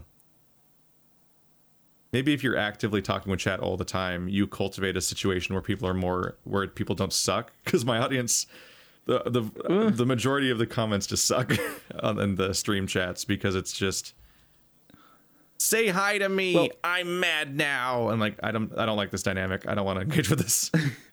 I don't I don't reply to every comment. There's sometimes chat just goes on its own tangents, and if I'm not, if it's not, it's really not about the game. Uh, yeah, I don't, if I don't think I have enough chat for them to actually talk to each other most of the time. It's so rare to see a conversation happening in chat. Yeah, Twitch is different as well. Like I, th- I feel that YouTube is just more. People just join in and, and go away. Because people are not on YouTube to watch streams, and it's just they're they're there to watch videos that last for ten minutes or twenty or a half an hour. Watching a stream on YouTube, it's something that you either are used to doing or you need to just really go out of your way to do, because you know that's what Twitch is for. You can't watch short videos on Twitch, although you can, but it's different. But I, I, I get the impression that a lot of people join me on Twitch and just leave the page on the background because that's just what you do with Twitch. just you turn on somebody that you're more or less comfortable with and playing a game that you're more or less comfortable with, and uh, that's it. That's that's that's that in the background. Yeah. They're just they're very different forms of media. It's weird. Yeah. And Pretty now we have. TikTok. Well, that's a different type of content again. Can It's you just- even monetize a, a TikTok? Uh, no, much like Instagram, it's kind of about influence rather than uh, video monetization. Yeah. So the idea is that you have enough you have enough people that someone will say like, "Hey, can you wear my T-shirt on your TikTok video?" And that way, That's even Yeah, worse than just- YouTube. yeah, the product really, placement no. and It's- like it's- get use all my of diet bad. pills. All of it is Like, bad. Yes. There is that you can mean, mo- th- there is monetization on Twi- on TikTok in that there is like a but there's like a pool of money that t- I think TikTok itself puts in and it's distributed amongst the most like amongst the uh, people based on viewership oh, okay. or at least that's, That's ha- or at least it has happened. I don't know if it's always happening. So it's like ad revenue, basically. Yeah, except not. I don't even know if it has ads. Like I think it really. I think it genuinely is like TikTok, in an effort to encourage its creators, has like a budget that is like a pay that it gives to whoever based on the, just what their collective portion. It's like YouTube Red when that was first announced. Like that idea of like, in I guess now it's YouTube Premium or something, and all the Red shows don't exist anymore or something. But uh, like it's that Yeah, that, fe- that that feature fast. that's like split. uh, where, they like, call them. Go for it. it's like it's just like the idea that the money is split between everybody based on how much their watch time they're getting, essentially.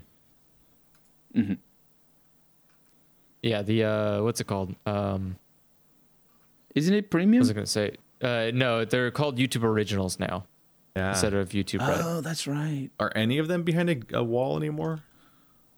Do they even do that Uh, anymore? like paywalls? Uh, I think they do. I, uh, again, I think the YouTube originals. Um, I think like the first episode is always free, and then the rest of it is like you got to be premium or whatever. So I remember, Hmm. at least I remember Vsauce. I don't know if it's still like that or not, actually. But Vsauce's Mind Field was a show Mm-hmm. that seemed kind of interesting, but I never got premium to watch it. And then it was just It's all free free, one day. Yeah, and it Yeah. still is listed as like, being a- like YouTube Premium stuff, but I think it's all free. Mm-hmm. And I think I think it was framed like it was going to be temporary, but I think it might still be free. It's been like a I year. I think it is free. Yeah, yeah, yeah. YouTube Premium, I think it, it it did increase the revenue gained by creators. At least on my side, it did.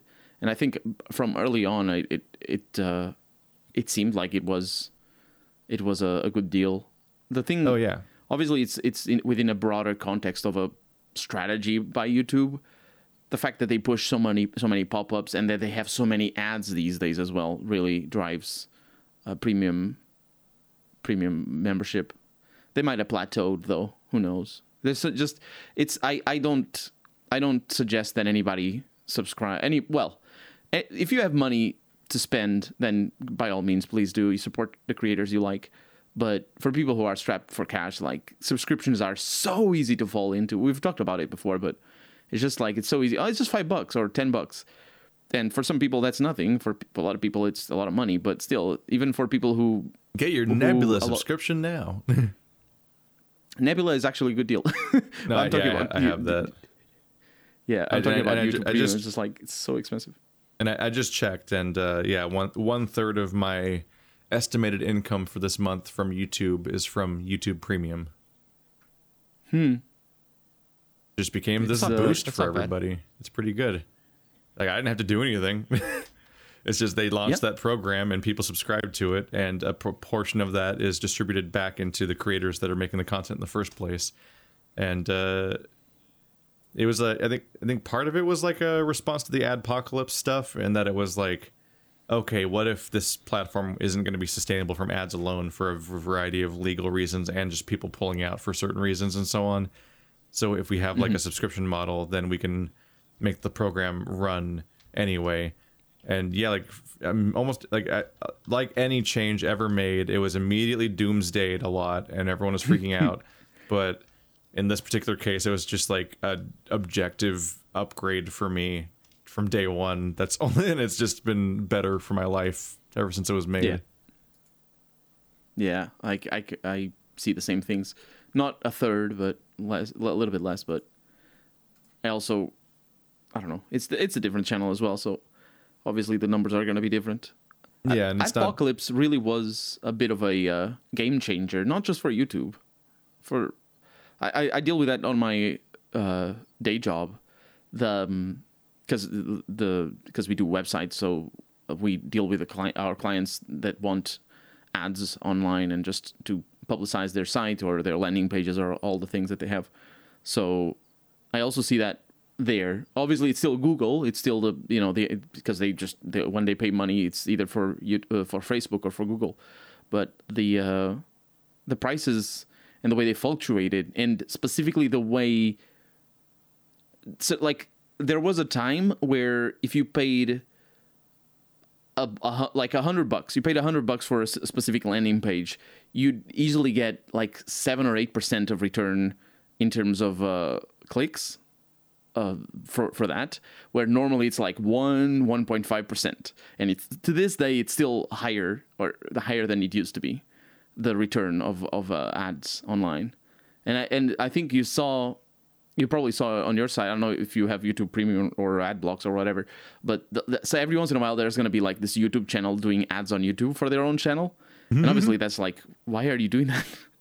but and I don't think that is a good idea. But then again, I've never done it. But the point is, ever since I saw that feature, I definitely wondered like, is that even worth it? That's that sounds very pyramid scheme. It's a sort very of thing, PragerU thing to do. Because they're the they're the Yeah, they- website did that that constantly well. advertise. They do it constantly. There's you get so much fucking But they have money from on outside. YouTube because they're but loaded. they yeah, get money from outside. Yeah, they're they're bankrolled. But like for small channel, I've I've seen small let's play channels be like, "Hey, look at my let's play channel. I play games like this." It's like, no, I'm watching this other let's play channel. yeah.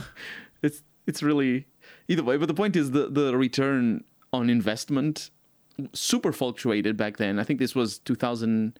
The adpocalypse was 2017 or 2018. I don't remember I'm not. I don't remember anymore. Yeah. Uh, God, remember remember when remember when we were gonna Remember never get to talk to each other again?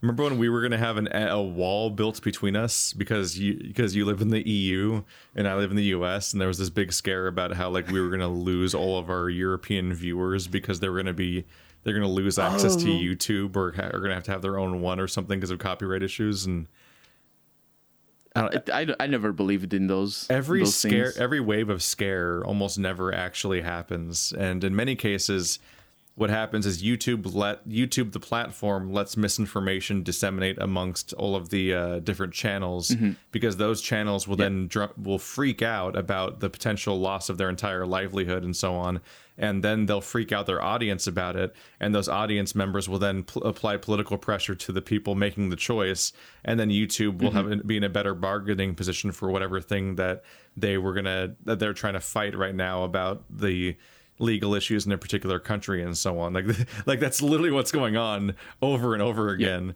is they let people think be more way more afraid of things than they should be like i remember when like every random youtube channel was was scaremongering about the the kids content stipulation when almost Oh, none yeah, of that them was were such a non-issue always. yeah, it was applicable It to was almost never an issue. nobody.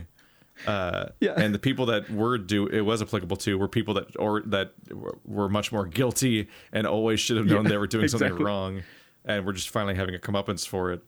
And but like everyone, like such a huge percentage of channels, like there, like there was like there was like spreading lies about the idea that like literally all gaming content was going to be considered for children and therefore all gaming uh, youtubers were all going to lose their jobs and so on like there was just so many waves and waves of it and like and like always it was like it was functionally nothing but also something that like youtube was maliciously letting believe was happening because they themselves want us to be afraid of the thing and apply the political pressure because then they're less likely to in that case have to pay like a go- ungodly amount of money in a, in their settlement with the FCC. Yeah. Yeah. And they took Yeah, it very seriously because of that. I think Yep. And now There we got a new uplo- a new uploader that sucks. And sometimes when I get to the last page of it where you actually publish stuff, Oh. it fails to load the last page, so I have to close the entire thing and open it again because it'll like freeze the fourth or fifth page and stay there even when I click forward to the new pages, and then I can't publish the video without starting over. Kind of. Oh, that never happened to me. I did notice that they made one improvement for the first time in all of my YouTube career. YouTube has made something better. It is something that they made worse before, but now they're getting better again. Do you remember? I don't know if you do it. Uh, you probably don't do it.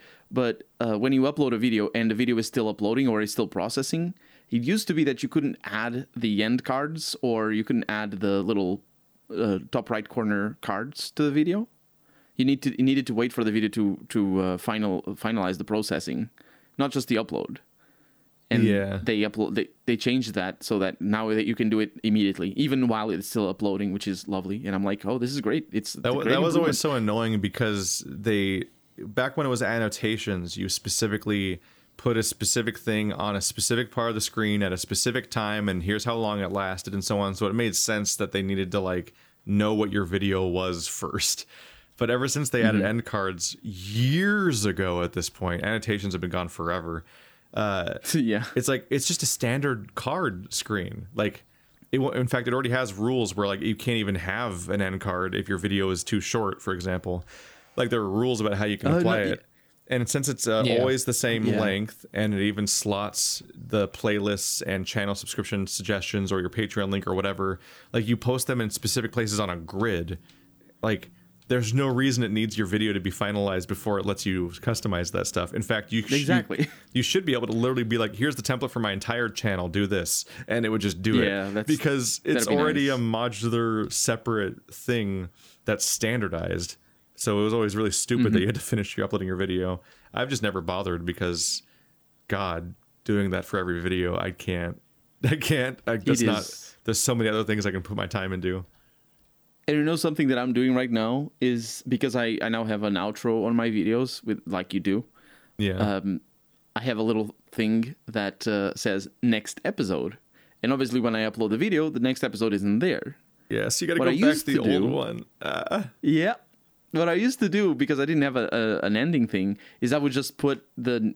Ne- as soon as I uploaded the next video, I'd go back to the previous episode and just link it very quickly. It was relatively u- simple. YouTube used to have this functionality built in because you could make shows, and then the shows Yeah. were Yep. removed from YouTube.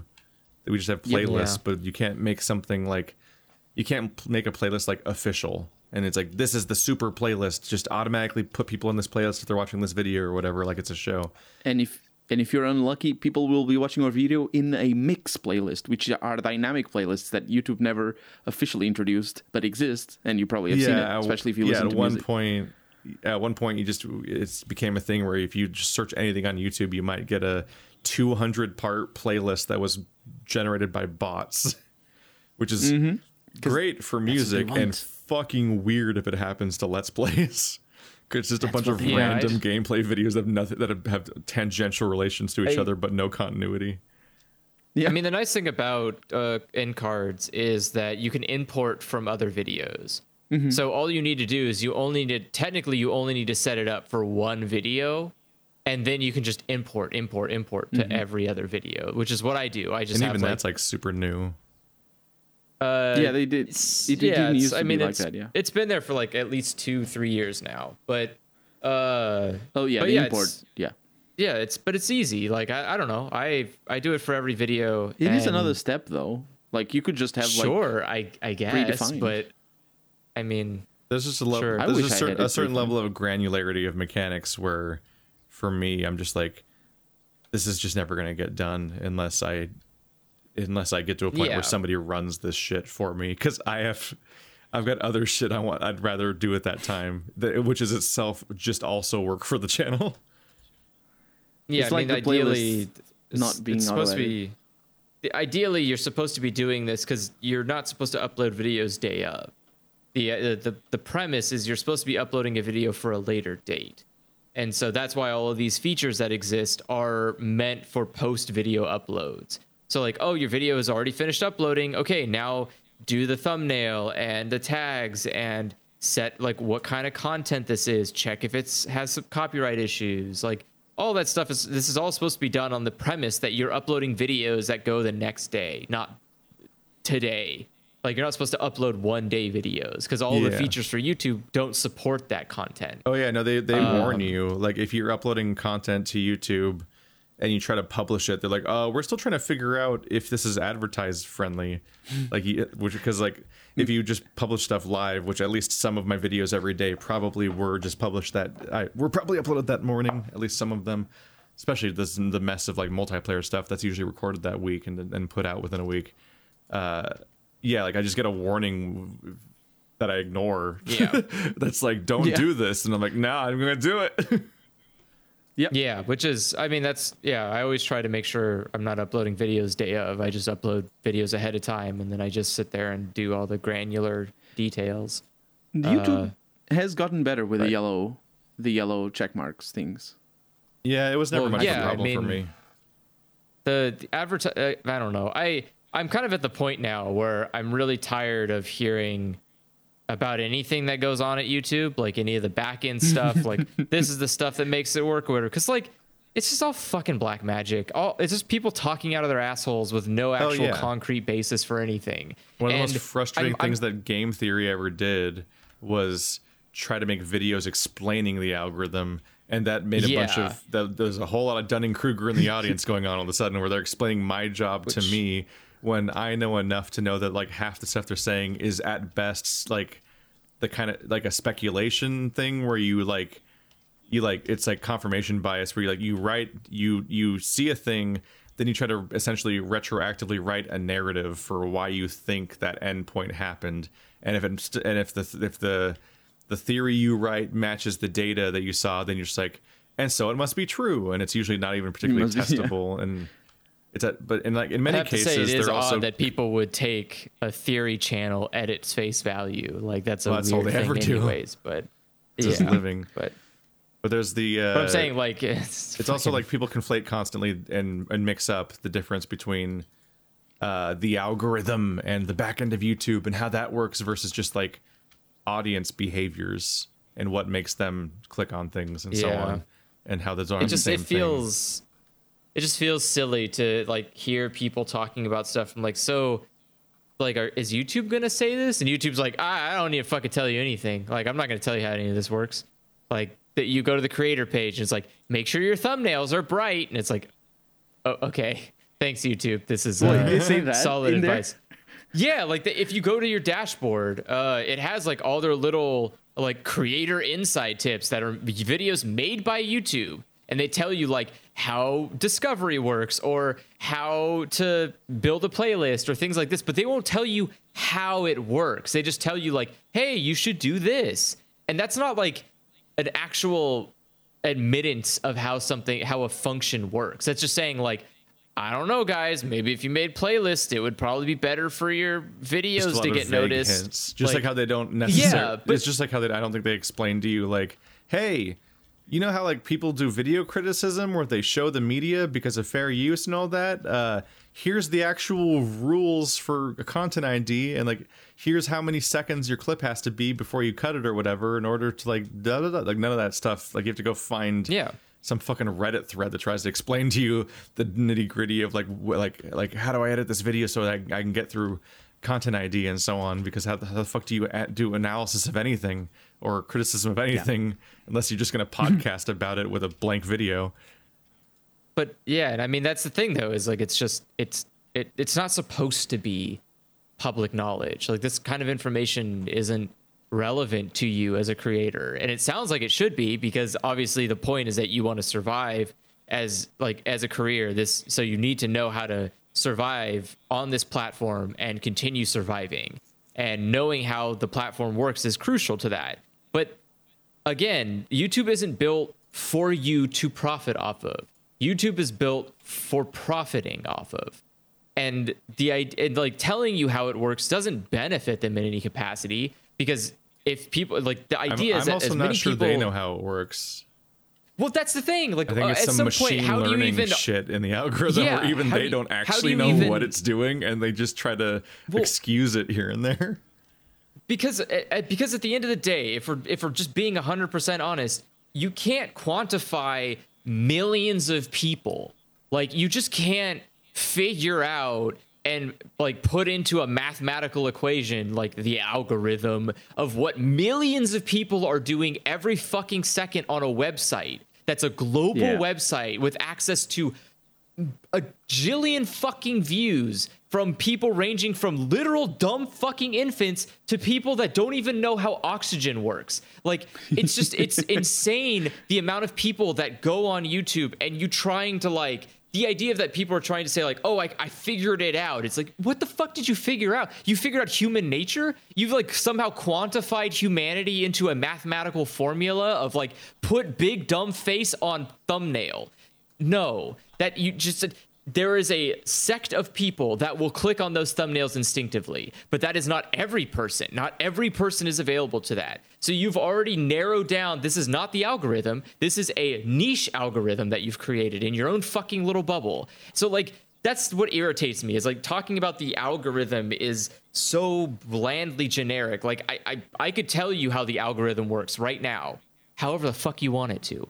You want it to support whatever crappy videos you like? Then keep making those shitty videos and change things until one of those videos gets really well, and then just copy paste that formula forever until those videos don't do well. Then you just tweak little things here and there each video until one of them takes off again, then copy paste it forever. Because, like, hmm. that's it. It's re- like if you want to quantify humans, comfort and repetition are the two things that they want. They want something that is that's something they are used to and something that is easy to access. And so like if it's oh that's I like I know what that is like that's this video because they always look like this. So I'm going to click on that video and oh it's talking about this topic that I like and I know about it and I'm interested in it. So I want to keep hearing more about But that's that. all- Like I think that that also like that, for sure like that makes sense what you're saying, but there's a certain level of repulsion that a lot of people feel towards acting like that because I mean obviously there's people who are just idealistic and they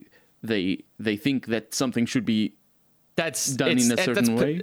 That's pedantic shit. Like people saying, "Oh, I'm Yeah, repulsed by that," so. and you go like, "Okay, show me the stuff you like," and you, you look and it goes, "Wow, that certainly looks like the fucking shit you said you're repulsed by. How come it just has a different little fucking spice on top of it?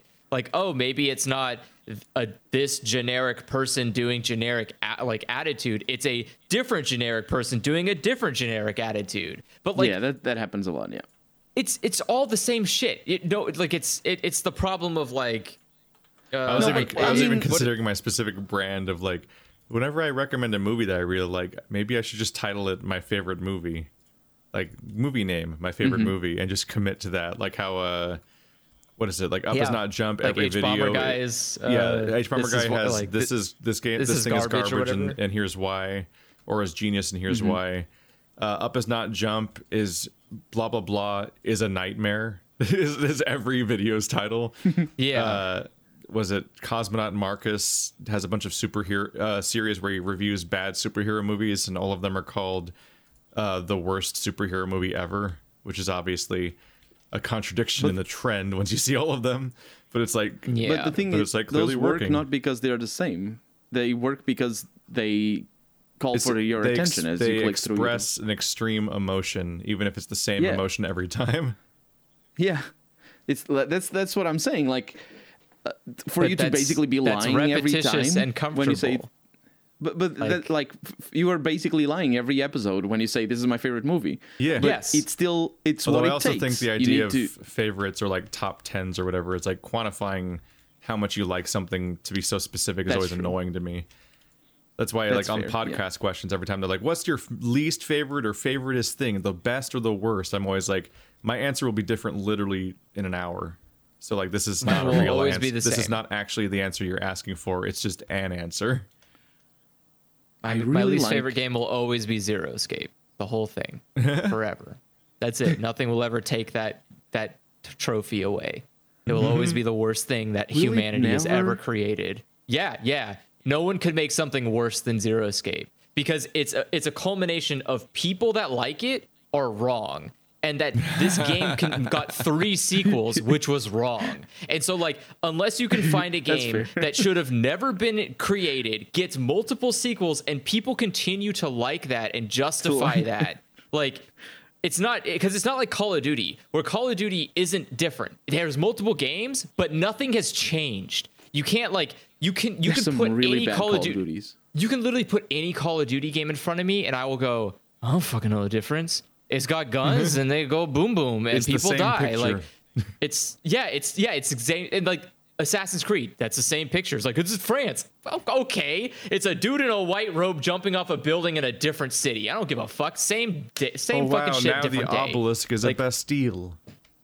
Like it doesn't matter. But Zero Escape are different games with different fucking reasons why they shouldn't exist. All of them amounting to this guy can't write games, and people coming and saying, "No, no, one of these is good, but one of these is also the worst." And it's like. No, they're all the worst. They're- You're they're all wrong. the They're all bad. No. You're wrong because you like it. And there are multiple people who agree with you who are also wrong. It's like just a cataclysmic triple goddamn threat of failure mm-hmm. all the way you think- down. And it can't get nothing can be that bad. It maybe Danganronpa can be you- that bad. Like I guess because it's the same premise except like it somehow keeps escalating itself to be worse each time, but No, like almost bad, as yeah. if that's what it wants to be. Like at least Zero Escape. Zero Escape takes itself seriously, but Danganronpa knows that it's a piece of shit, and it keeps going with that over and over again. And so, like at some point, I can't say it's the worst because, like, all right, I think they know that they made a bad story, but I think that that's the point. I think they know that it's a bad story on purpose. I I'm don't not think sure, I've never seen I'm not someone sure if like I've ever been more frustrated with an audience than I was when all you encounter all the people who excuse the fact that 999 ends on a cliffhanger screen that is then retconned. Like it's like why did I'm- you end I'm on more that? mad- Like it, they and it's not even just it... it's not even just a throwaway thing. Like they, they didn't just they didn't just have a throwaway scene of a random visual with no context that happens to be a character in the next game. They set up what that character was for the Yeah. entire first game, and then when she's a character in the second game.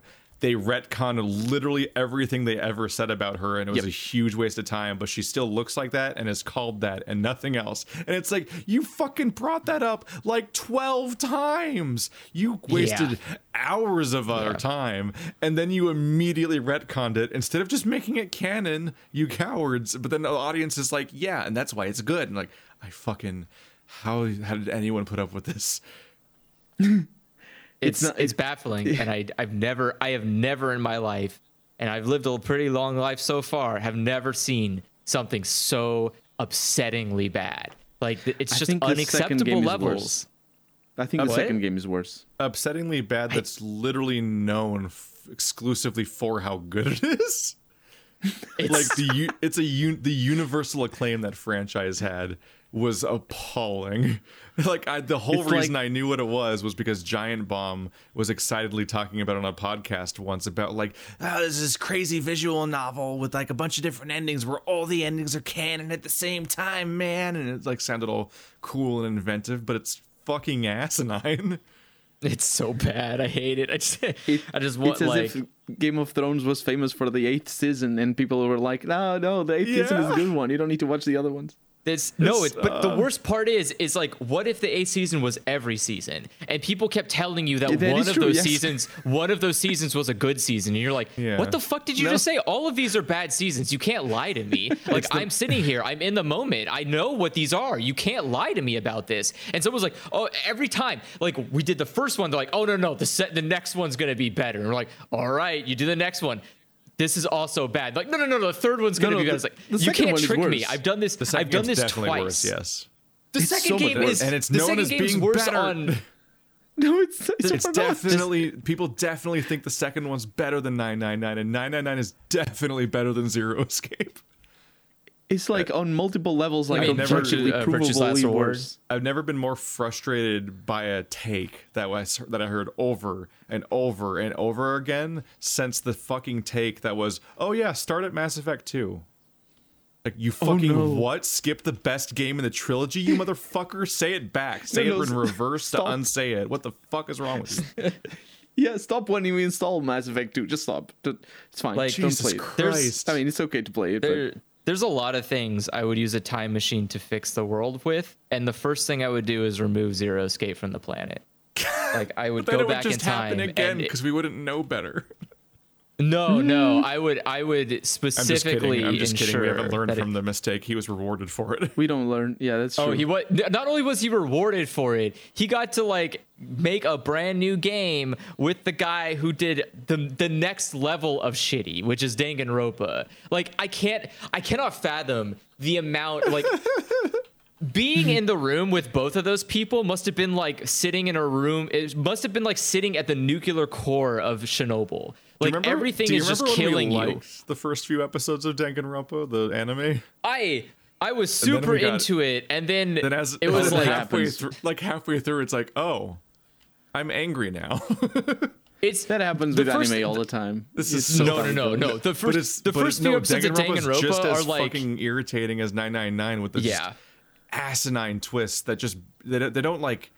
It, none of it is like, oh wow, it all makes sense now. It's all like, oh, you snap the whole story over your knee to force in a twist that you, in many cases, didn't even God. really like set up or plan for. You just like, wouldn't it be funny if I? And then you're just like, that doesn't work with the rest of the story. Wouldn't it be funny though?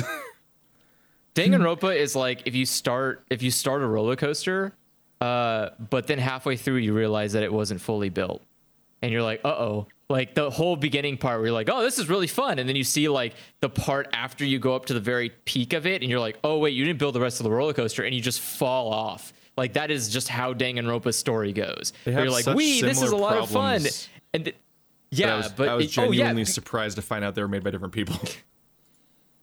but it's but it's p- both published by the same company, which Yeah, tells you a Spike lot about that company. yeah, which is like it's just.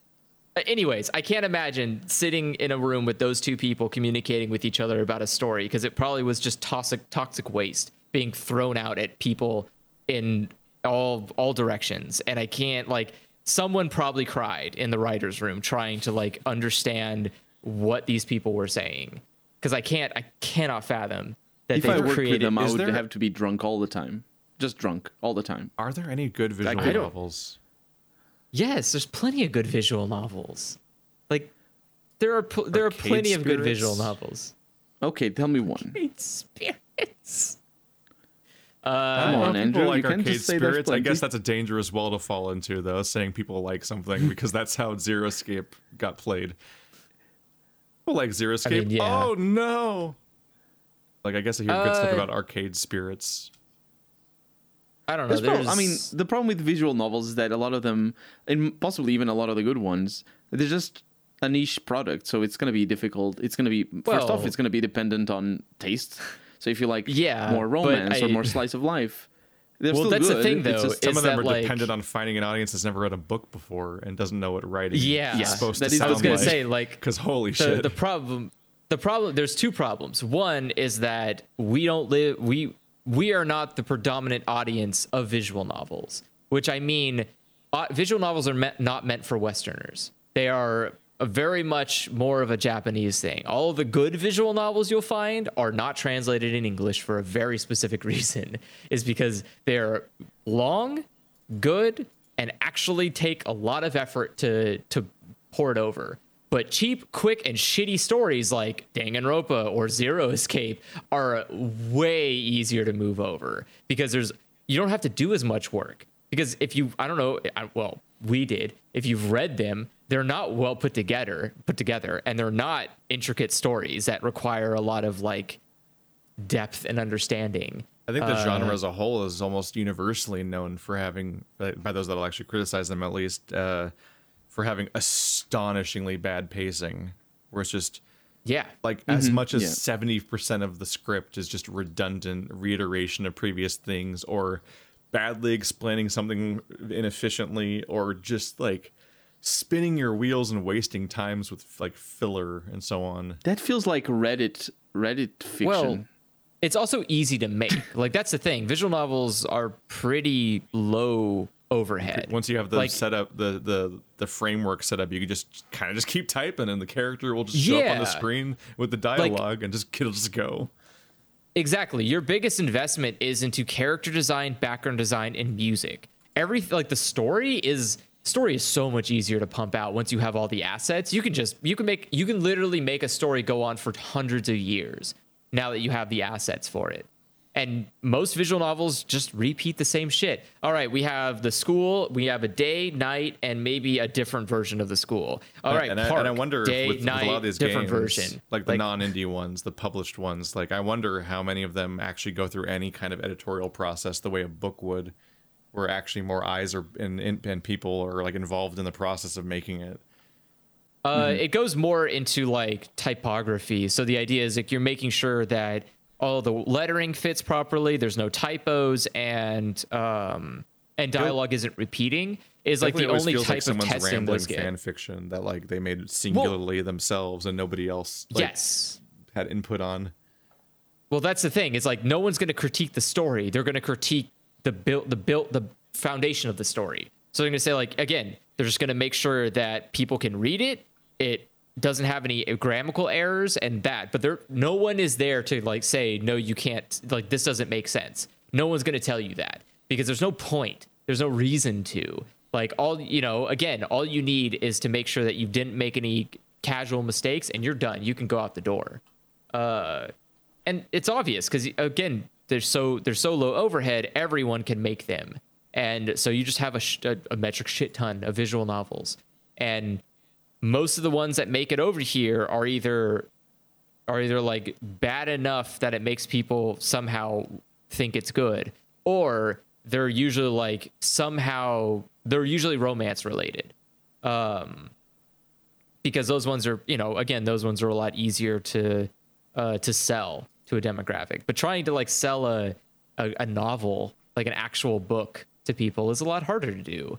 Um even if it's well done uh it's still a lot harder to say like hey you should read this you should sit here and for like the next 60 hours read this visual novel in a less fun way than if you just had a book in your hands. Like it would just be so much easier to read a book than it would be to ingest a visual novel um, especially because they're not voiced. So you're just you're just reading it anyways but you're doing it in a slower pace because you have to wait for the text to scroll. You have to wait for scene transitions and characters to move and like sound effects and all this stuff to happen that doesn't need to if you just put it like on a page and make the reader imagine it.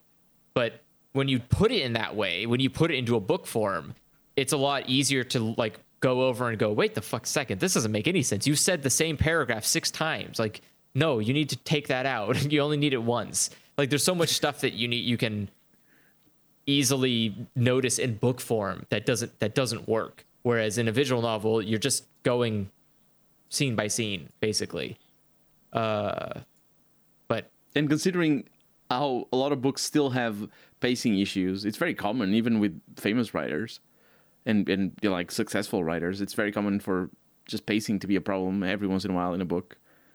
It's uh, yeah, I, I definitely see that in, in visual novels. I don't I don't consume a whole lot of them, but uh, I've the- I've played a I played a handful, but yeah, yeah. I it's just it, it's a it's an interesting medium. I think uh, I think it has you know like any medium, it can be used for really good uh, storytelling. Like you can do some really good stuff with visual novels, but because of how cheap and easy it is, you're gonna get a lot more shit than anything else. Um, so uh, again, you- it's something you know you have to you have to put your head into a pile of shit and smell out the good the good stuff, and it's not think- fun. It's I think the problem with visual novels is that it might it, it sort of comes like Japan has a very different understanding of storytelling in video games than the West tends to have. Uh, in uh, there's many reasons, historical reasons for that, and probably language reasons as well that I wouldn't be the person to talk about. But the I think like for example, I think to games like some of the some of my favorite characters. Obviously, there's a lot of characters in RPGs that you interact with a lot and uh, and can be very good. But some of my favorite characters in video games uh, are from games where you barely have any dialogue or where the dialogue isn't the point. Like for example, Madeline, Madeline from Celeste, one of my favorite characters of all time, honestly, and very like the pacing is incredible. Obviously, it has to be for that game, uh, and it's really I think she's really really well written, and she comes across. Well, there's something that I really like, which is metaphor and and foreshadowing, and but it needs to be done subtly, and she has both of those things, and it's just it, she's amazing, uh, and it's a game, it's a platformer. It's not it's not meant to be a game that has that has um it's not a it, you know it's it's got a story but if you were to tell it as a visual novel you would start off a text and 10 hours later you'd still be talking and talk talk talk talk and a bunch of dialogue so the the way you deliver that story in a video game that is focused on platforming is just completely different but it's still very effective for me uh, another example, for example, in terms of of uh, of writing, uh, recently I've been playing a, a game uh, called Backbone, and it's uh, it is focused on dialogue. It isn't really so much a, a story Like or the a, Raccoon sorry, a, Detective? uh, yeah. It it isn't really focused on gameplay too much, but it does it does it it, it, it, it the dialogue that it has is uh, is relatively condensed. And there's this one character that, with a single dialogue, in the way the the game sort of trains me to understand characters in the short. It's a relatively short game, but that one character just like hit me like a truck as soon as I figured her out, and it was like, oh, this is the best character, and it is the best character. Um, but it does it with the without the paragraphs and paragraphs of text. It's, it does it in four or five lines of, of dialogue uh, in the dialogue is actually Yeah. a little bit longer, but the those four or five lines are enough for me to be to figure her out immediately, but also to know that I have an opinion about her and I either like her or don't. Um, but I think in it for for Japan, there's there's just you know there's there's a different understanding of what video games are capable of um, uh, either by developers or by players, probably by both, because it's always a mixture. But there's a different understanding of what games are capable of delivering in terms of storytelling. You don't need to have a huge amount of text like 999 does, or like Final Fantasy does, or you don't need to just get all the explanations and intricacies of dialogue. You can just have a character that is called a thing and does certain things and doesn't even say anything, and it's still delivered an amazing storyline. Uh, as long as you're creative, and I think that's what that's the power of video games really. At the end of the I, I it's i'm sort of being being uh, waxing lyrical here a little but it is it is very very effective when a game does that. One of my first experiences of of that was diablo 2 that has a very bare bones storyline and it doesn't barely it barely tells you anything. Um, but with a little bit that he, with a little bit that he does it still builds such a world and it's just like I, lo- I, I I grew up playing a game and, and obviously I played it for the gameplay, but the little bit of Yeah, I know. storyline. As a kid, I clicked through all the dialogue because it was in the way. yeah, would it's just like this while bit- and listen. Oh would- Lord, he's gone. yeah, I Like- would start this big, very slowly scrolling, massive text box, and I'd be like, "Click, I'm here to repair." Fara, Fara is there to repair. It is a But- oh, it's multiplayer actu- game, it's- and all your friends are gonna leave you behind. Oh, you can't play Yeah. multiplayer. It needs to be single player forever. That's forever. like I, I can't imagine having fun alone with a game like Diablo. It's so tedious. I had fun with the barbarian. That's my class in Diablo 2, which is the boringest class. It's the barbarian. Paladin and I love Druid. it. Those are mu- Yeah, much more fun classes. I don't know. Diablo I love- alone I does love sound really boring. Yeah, I, I Like, there's just didn't something- have internet, so I had to do what I had to do. And I played My- hundreds and thousands of hours. My best example of like at least storytelling in visual novels is the comparison of like Danganronpa and Ace Attorney are the same game, but Hmm. one of them is a lot better, and you can see and even uh, Ace Attorney how. has issues. Oh yeah, Ace Attorney has a lot of issues, but like at me, least me it's and fun. Stephanie playing that Like- was it was turning into like a diet version of you and me playing 999 a little bit. Like it's definitely not even in the same league at all of like problems, but there was definitely like, well, that's fucking contrived as shit. that's like yeah, The DLC just escalated it. or just like well. various quests, various uh, various cases in those games also like have an issue where they just there's a really specific question you definitely want to ask about a really obvious seeming thing, and you just no one you can't ask the game, and the game just doesn't seem to anticipate that that's what you'd be thinking about or something, or like sometimes really basic details just Yeah. are not clear enough, and not because it's like that's the big mystery, but because they just didn't do it right or whatever. It's there's a weird. limitation because they obviously they have a they Yeah, have it is a like a goal. visual like they, they- yeah no ace Yeah, attorney is yeah. a visual novel and but both ace attorney and danganronpa are about you being a lawyer solving the and like proving someone guilty and you have to do it in front of like a judge who is kind of just like terrible at their job as a judge. Like they just they're they're not meant to be a judge at all.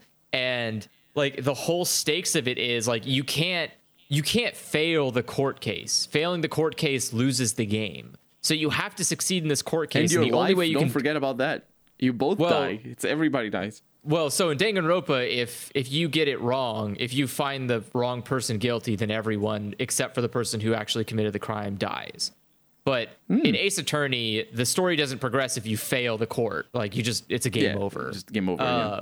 But both games require you to do detective work where you go around and look at places and go like huh someone spilled coffee and click the coffee and it goes like oh do you want to take the coffee into your pocket and you're like all right sure and like move on with your life um, to use as evidence later. But it's like it's the exact same foundation of a game, but the difference comes down to presentation, like the way that Danganronpa presents its story to you versus the way that Ace Attorney presents its story to you.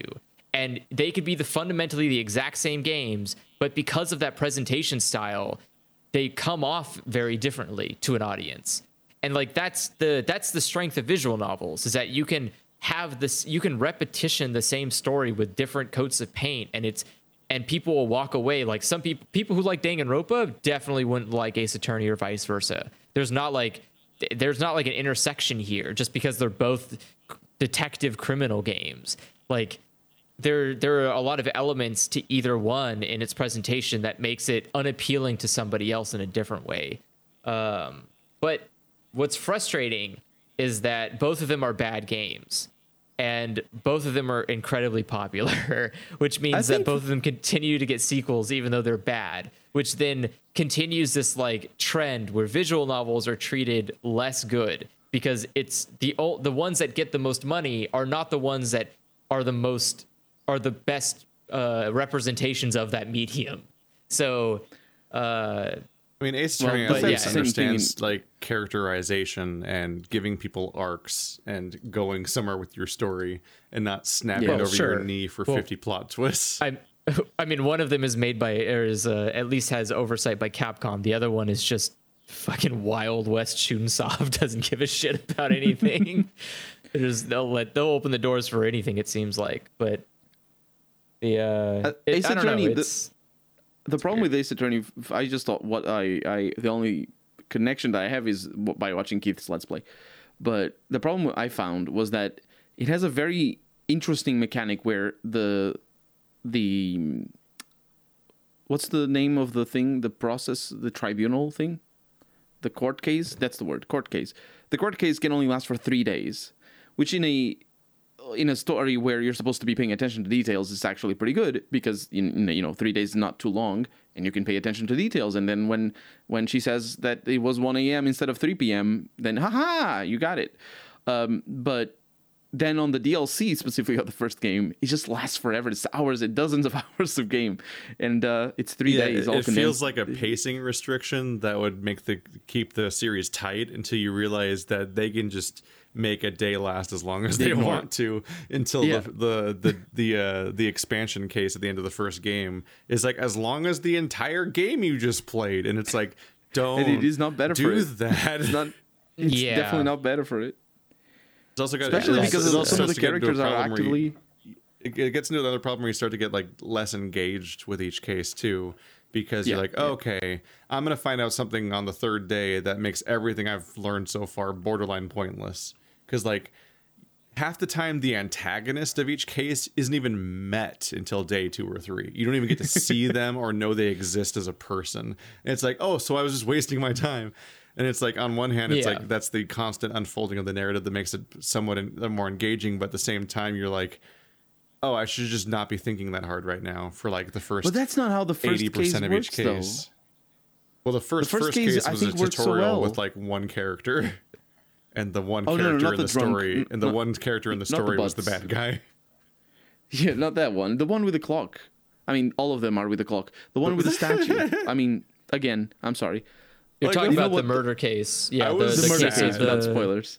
Well, because the first two or three cases involved a statue with a clock in it, I was actually starting to get mad when they didn't do it. because I'm like, commit it. Make this the fucking statue clock saga, the entire first game. It's already weird it happened like two or three times. It's like one of those things where it's like, if I had a quarter for every time, I'd have 50 cents, but it's weird that it happened twice. Yeah. It's really Uh, fucking weird. yeah, there was two different clock statues where they broke in a way where that tells you when they broke because the clock stopped Yeah. moving, and it's two consecutive cases.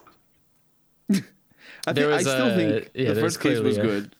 The the murder case, uh, the, all of them are murder cases. The one with the famous character, um, I think that first case was good. And then what they they fell into the trap of is the 999 trap of upping the ante and just being like, and now the you have a villain who's like connected with the mafia and whatnot. And it's like all these super things. You don't need to it, go there to tell an interesting story. Like I don't know. I think- it- I it's an interesting was story if you when just talk about the plants I think it was great when you had to interview a bird. That was a really good. uh of bird. Yeah. How interview a bird? Where was that? One oh, of it was the have third to- case. It was yeah. the, One of them you uh, have to. Yeah. The guy that worked the The dock, cinema. whose kid. Yeah. The guy that worked at the docks, Who had a who son had named like a Keith. parrot or Oh, whatever. that one. Yeah. Isn't it something named Keith? That's right. yeah. But you had to like sit there and interview a stupid fucking bird in the courthouse. that was like, all right, sure. like, But then they had that case had the mo- the worst thing, which is a very glaring character that you should be interviewing right away from the beginning. And well, not they only all do. Like, all of them have a very Well, like. that you one was seem super very glaring. oddly suspicious, sir. but she wasn't Like, though. She wasn't suspicious. And then not only was she know. suspicious, she was the one. it's I, I don't know. It, again, I, I I don't think Ace Attorney is uh, the best written uh, court drama ever created. There, it's very you know, it's like it's kind of like Case Closed or Detective Conan, or whichever one you want to call it. like it's kind of like those stuff where you sit there and you're like, all right, so there's three people because it's always three people, and two of these people are dummies, and one of these people is quite suspicious. And I'm starting to feel like it's going to be dummy number B because it's never the suspicious guy. Mm-hmm. And you like, and like it's always going to be this like dummy person who's like, I'm not as dumb as that guy, but I'm not like as smart as, or as crafty as that guy. It's like, okay, so it's that, it's clearly this person who's putting way more effort into being stupid than they are being crafty. And it's like, It's So hey, at some out- point, you start solving cases just by imagining who's going to have the coolest "I'm actually the villain" pose. yeah, right. Like you get some my over-designed daddy character showing up on the screen, and it's like, oh, he's gonna have a supervillain face. He's the bad guy. yeah. Like you just look at My- my the design of the character, and you're like, uh, obviously they drew that- one. I think my favorite, just- uh, went Oh, above go and for beyond. Cop I think my favorite uh, my favorite thing about Case Closed was uh, when they started figuring out that it they couldn't write a good mystery without taking away information from you. So like they couldn't before they used to be pretty forward about like it used to be pretty obvious. Like you'd be able to look at the clues and go, "Oh, yeah, yeah, yeah. I know exactly what happened here." But then they started figuring out like, "Oh, wait. We don't have to give you clues.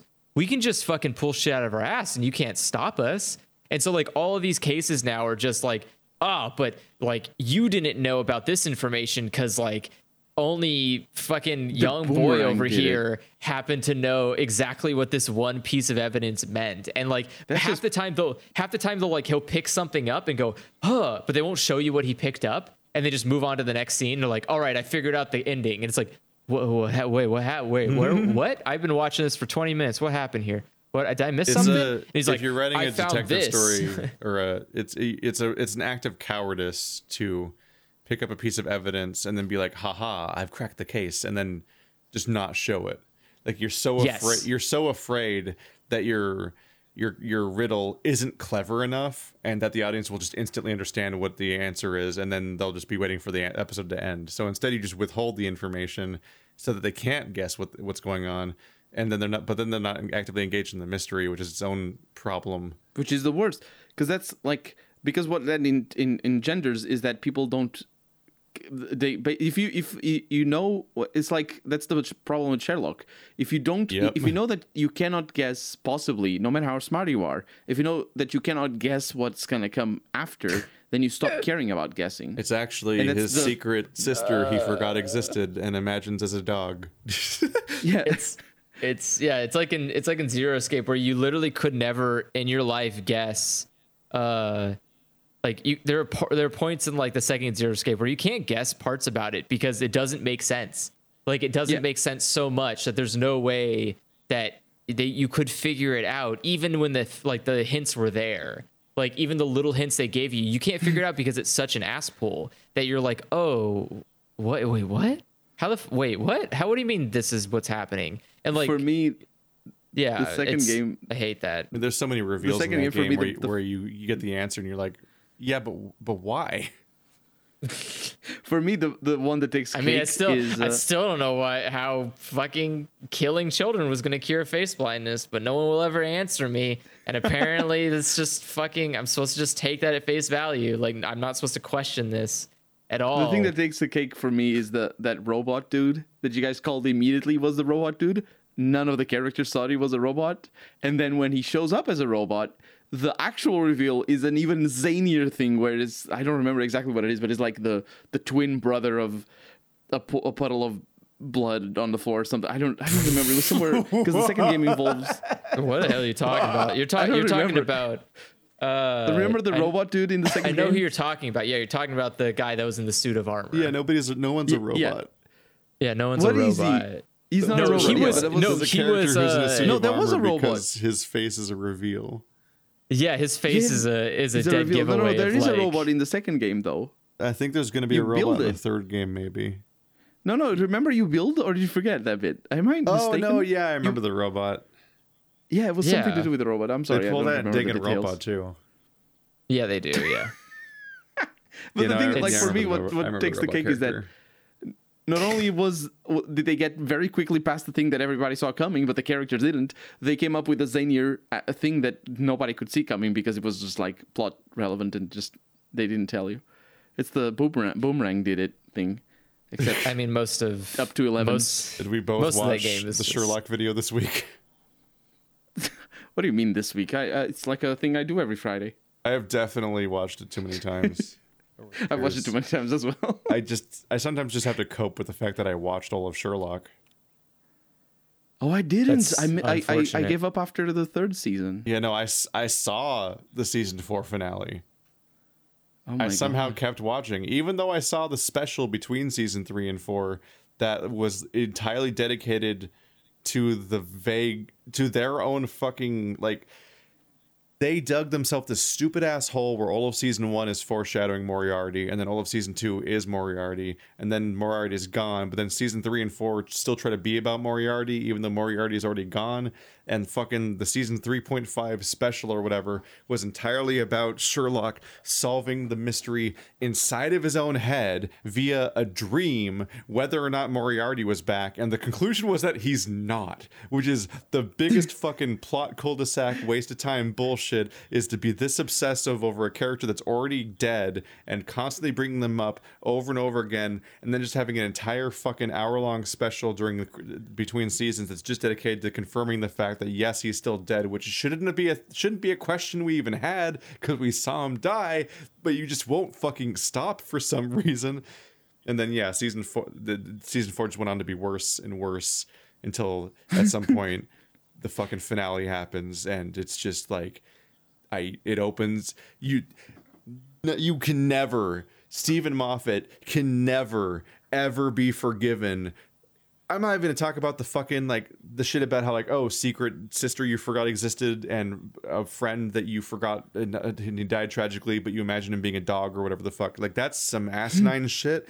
But what's way worse than that is the fact that the finale opens with a cold fucking open that isn't real.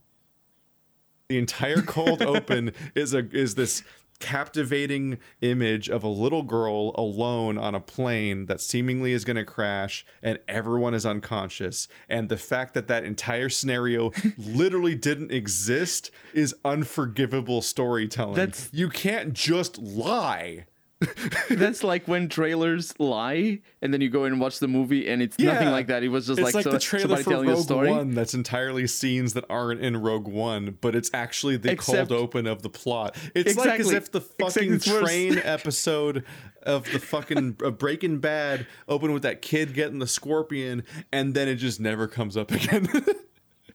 as opposed to being the the fucking resolution of the episode later. Like the cold opens are supposed to be so fucking important to episodes, and having the cold open be a lie is so fucking stupid and actively insulting. But that's the same show where just one season earlier they had an entire cast of characters that were just there to make fun of the audience for wanting to engage with the mysteries. So fuck that show, I guess.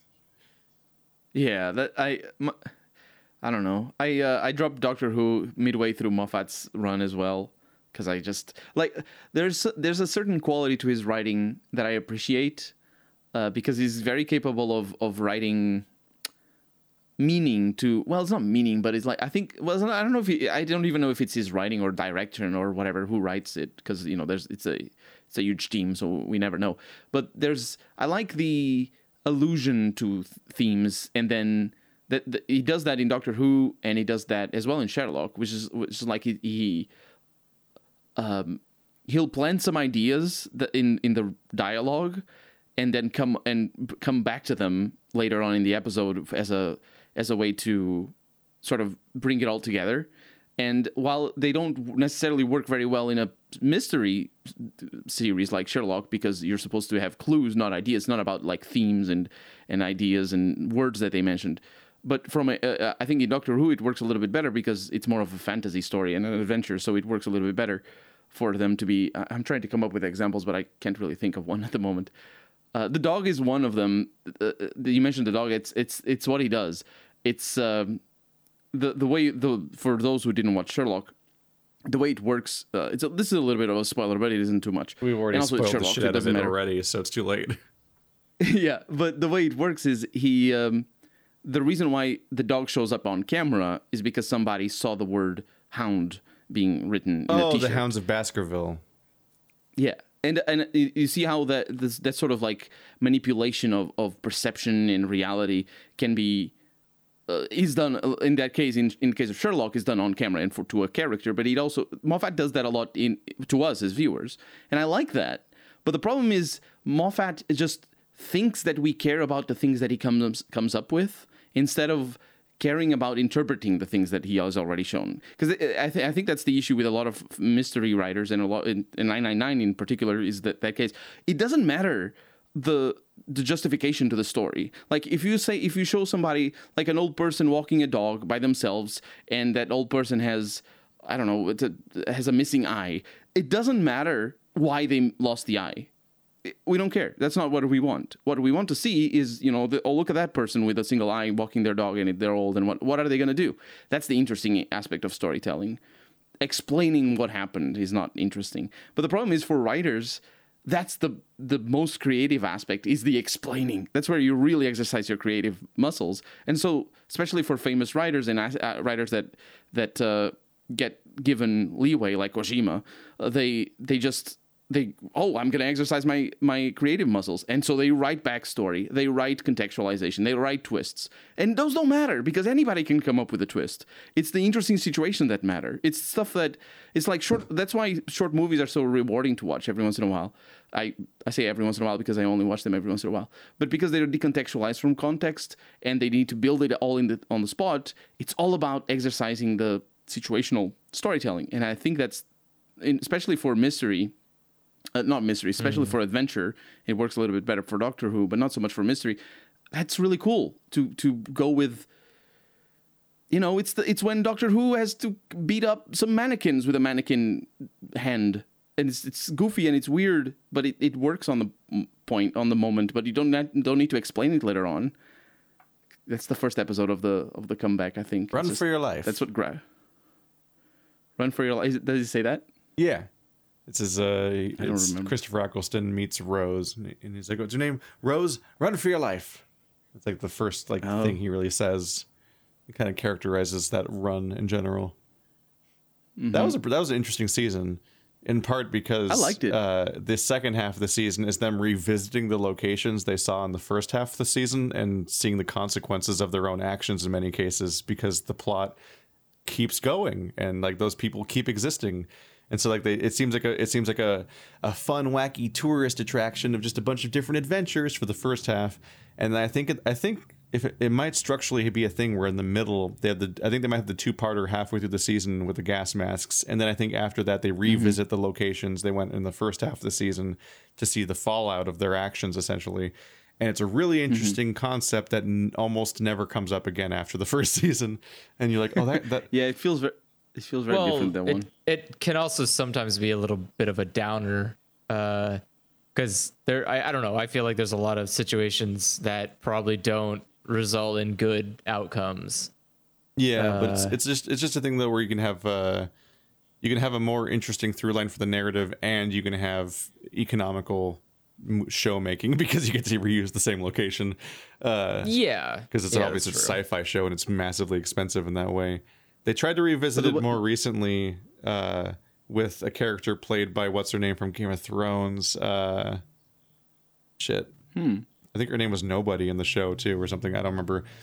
Maisie Williams, uh, played by Maisie Williams, who played Arya Stark in Game of Thrones, and she was a, a character who, I think she ends up achieving immortality essentially.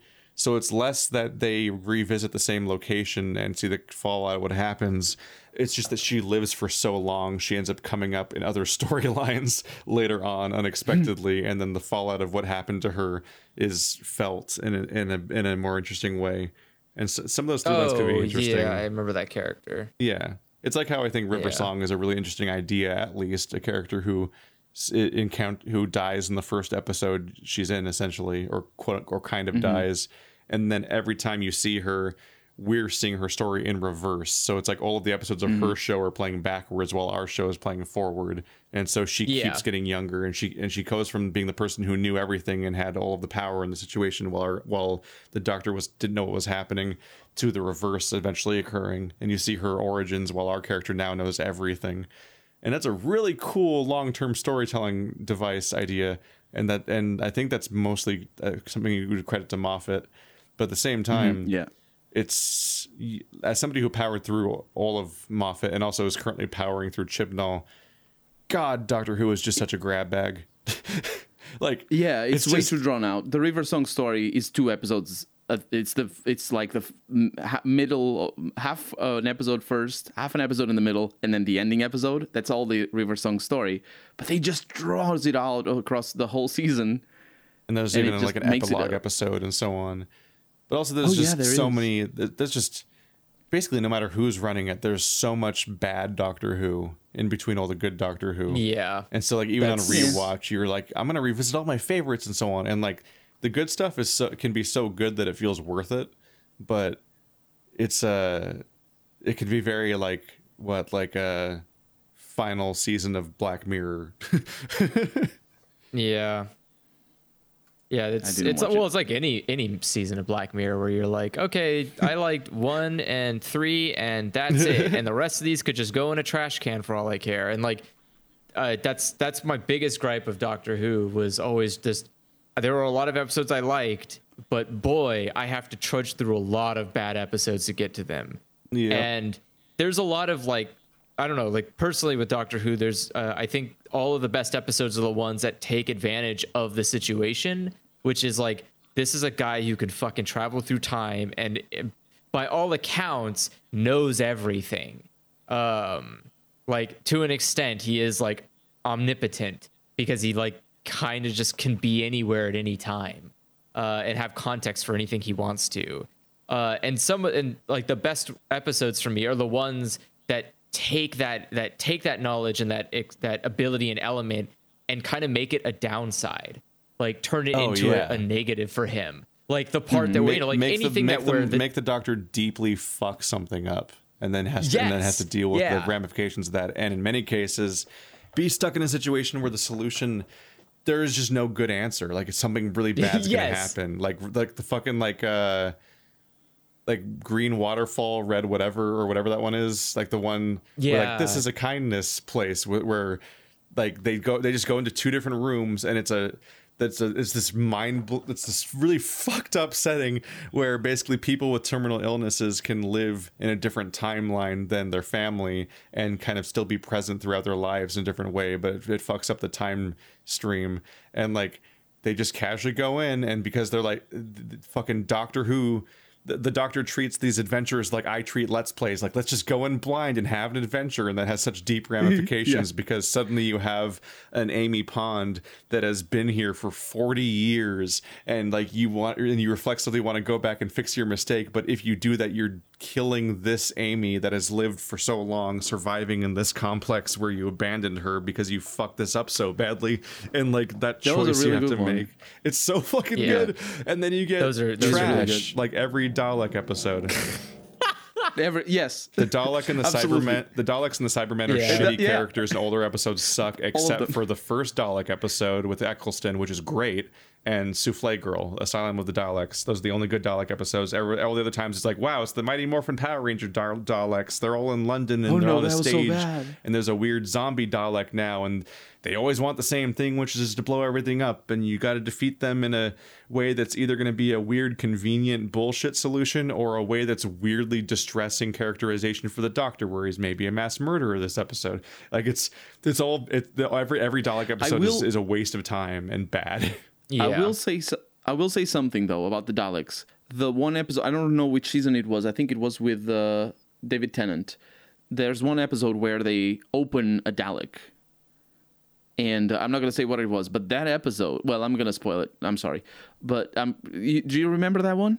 yeah. I mean, they open Yeah, a lot they of open Daleks. it up and it's got the the little like shriveled yeah, thing the actual Dalek. it. Yeah, I think that one that is a formative episode for at least for my, my commentary on certain games because if you observe a lot of uh, fiction with aliens, they're always naked. Not always, but a lot of aliens are naked, yeah, unless they are humanoids, in which case they're not, um, or they might be depending on what we're. I don't know. Cybermen about. are pretty naked. Yeah, no, it's what I'm. s- Oh, it's those Cybermen are not naked. They're not They have naked. Yeah, their they are. They're they're yeah, aliens without actually clothes aren't. on. uh, Aliens tend to be clothed in Doctor Who.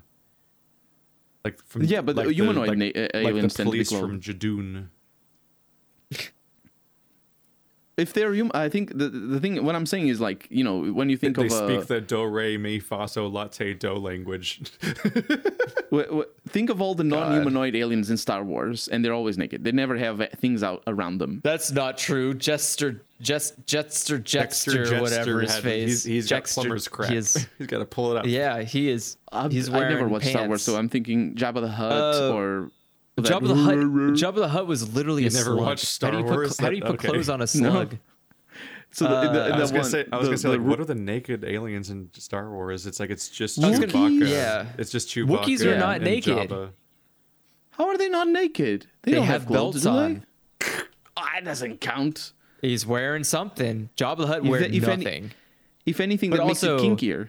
But also, Jabba the Hutt is kind of like a pervert, so this might just be his fetish. Like we have no Yeah. idea. He's just Um, he's dick picking everybody. I don't know. Like But- you have whatever, whatever. What was that guy's name? The fucking guy from episode one that did the pod racing, who walked on his Sebulba. arms. Yeah, Yeah, he was- Sebulba had, wore had clothes. clothes. Yeah, he wore clothes. Like uh, most of the most of the most things in Star Wars has clothes on, unless it's like supposed to be disgustingly ugly. Then it's usually naked. Um, Okay, Like, yeah, that's like- then corrected then. Yeah, I, I can't think Like of any Jabba the new Hutt aliens, or, honestly, besides those two uh, examples. But I think for for the Daleks, the thing is that it's it's sort of it's unreasonable to expect people to assume that a Dalek is the actual frame on, with a weapon. But the the the the series plays it as if people assume that the Dalek is the actual frame of the weapon, and then the reveal Well, works because they, could- open it. They oh, could that's just think the they're Dalek. like robots. I was Yeah. kind of Oh, hoping. that- exactly that. Yeah, but it's, I was kind of uh, hoping that they were not. Uh, I was hoping that like Daleks were just uh, Time Lords that lost their powers. Like they're like they're just a bunch of like give last 'em ideas. last. But you know, like they're just Time Lords that that don't shit have. They have. it's too seasons in. circular. But, it's but too they have nothing. But aren't they the reason that this whole shit show They happened are. with like the Time that's why Lords being locked away? Like it would be But so. that's why it's circular. You need to want it, like if you're gonna yeah, ti- justify the time story. is circular. That's the whole point. Nah, like it's- I- I time think it's is a loop. Like it's. I think it don't would be know. lazy for them to Final to justify season of like Doctor because Who, he but then- regenerates but- into the first form. But I'm saying, but but I'm I'm saying like then it makes it more ju- like then Doctor Who's killing his own people. Like he's going around and he's murdering. he his killed his own people He's not already, supposed didn't to be killing But anyone. no, God he didn't. it. He didn't murder any of his own people. He stuck them in a time like They're a in a time panning hole. or some Oh shit. yeah, Yeah. but that's the that's Moffat's They're- justification. That's Well, not but how the he- most but, I of mean, the series just- treats But it. they didn't die. They he just put them in timeout. Like they're just not supposed to show up for like thirty just minutes. pisses me off. But Every time it comes up, I, I mean, just get yeah. Gallifrey is not a great planet. It's just like kind of a mess, no, and I hate the it. plot around it is just so contrived, and it's Yeah, that's it's that's what I something mean. that It's gets just retconned every like that. season without actually Yeah, having exactly. any story happen. Well, what do you what do you do? What do you do about Gallifrey, is, fucking? Gallifrey and Time Lords as a concept continue to be basically a non-existent plot point that doesn't matter to the story of Doctor Who in the entire in the entire returning show, Well, and yet it, it- gets it- rot, retconned what happened to it like every season. It Well, matters because because, it sets up the Doctor as somebody with flaws. But that's it. But- that's nothing else. but the- it's like when you We say show the Doctor a nice We- person. I saw the episode Dalek.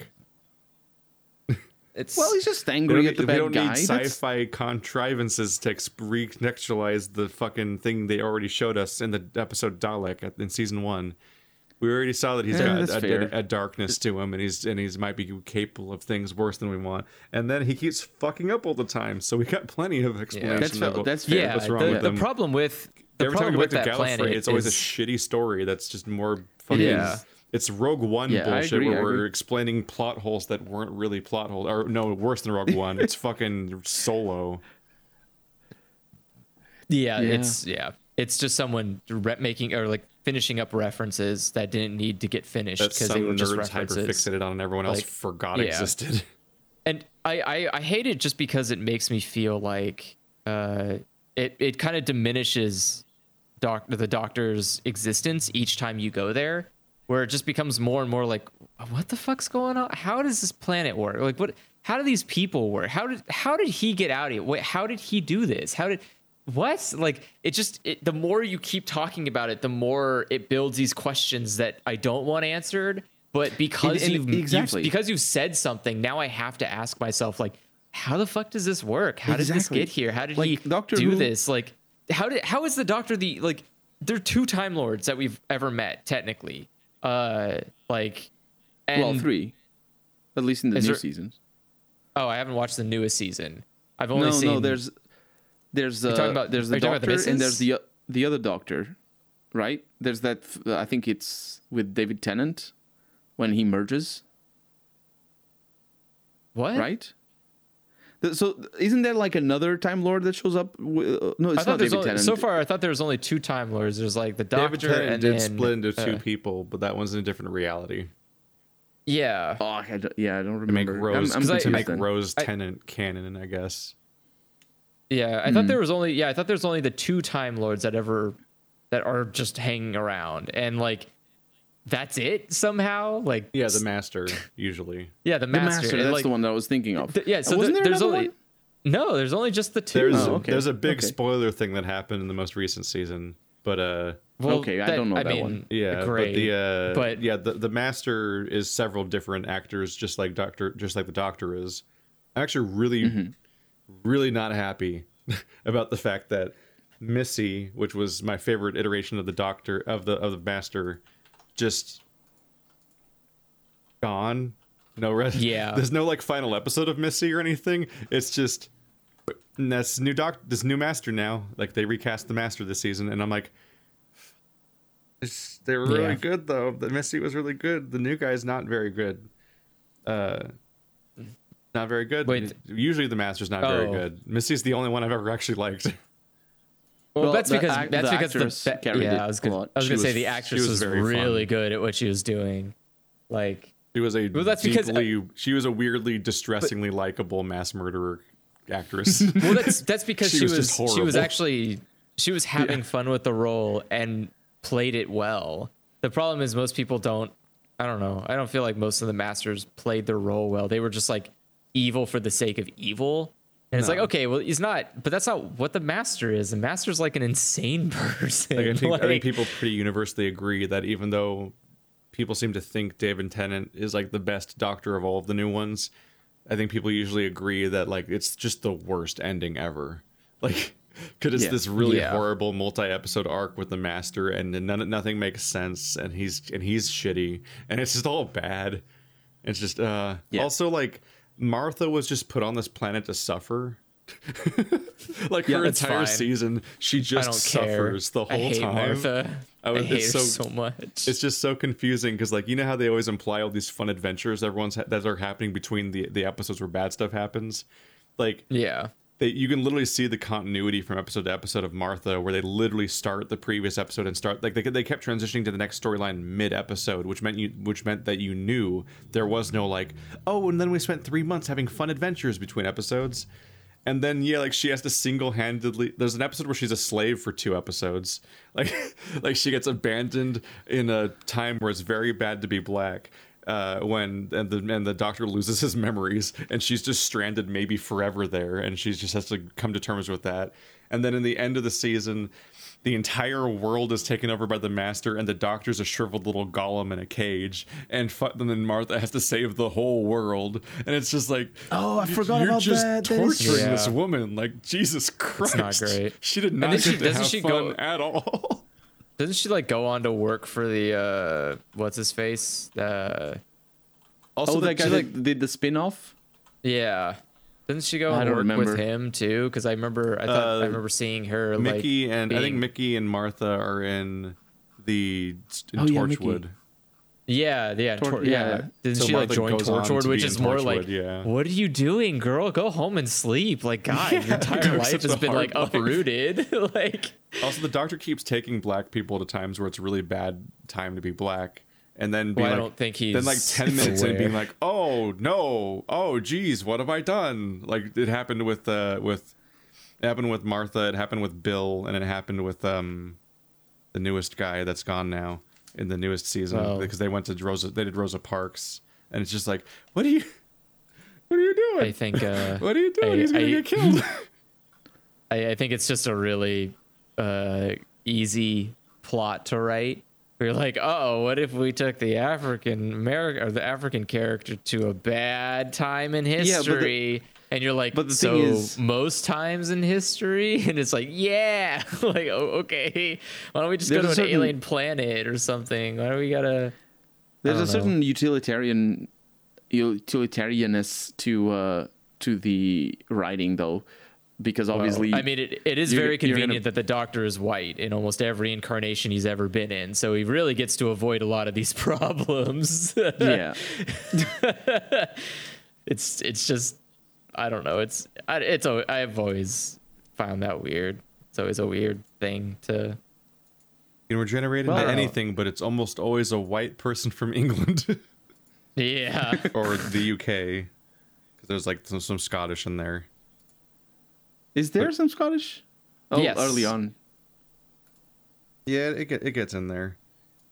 You never, but yeah, But- it's always it's always a white person from the UK. I, I've actually been I've been I've been workshopping this a little bit. I was thinking about like a potential a potential topic that was like the concept of like time travel as white privilege, which is this idea that like especially the, the uh sitting around Doctor Who and how it's always a white character and like how it's a white audience and like that's or it's just or it's seen as being one and like so like does the casting itself and that fiction is constantly written as a lot of sci-fi is written around the idea of white people ruling the world and so on and that's why Yeah, stuff like Afro- Afrofuturism and other stuff is like interesting to as a counter argument to that. And I think about stuff like how like was it um uh Whoopi Goldberg specifically like w- saying yes to and wanting to be on Star Trek because she, that as she put it, there are no black people in the future. Because when you watch sci-fi at that time, mysteriously black people have vanished somehow. Like they just don't exist, and like it was a it was kind of a big deal that there were two black characters in the main cast of Star Trek: The Next Generation. And so like yeah, there's this aspect of like, what would it be like if uh, and I've, I've I've gotten like a few layers deep at this point where I'm just like, what would it be like if the Doctor regenerated to a non-white character? But then I was also thinking about like if they were gonna like what would it be like if they were generated to be like an indigenous character?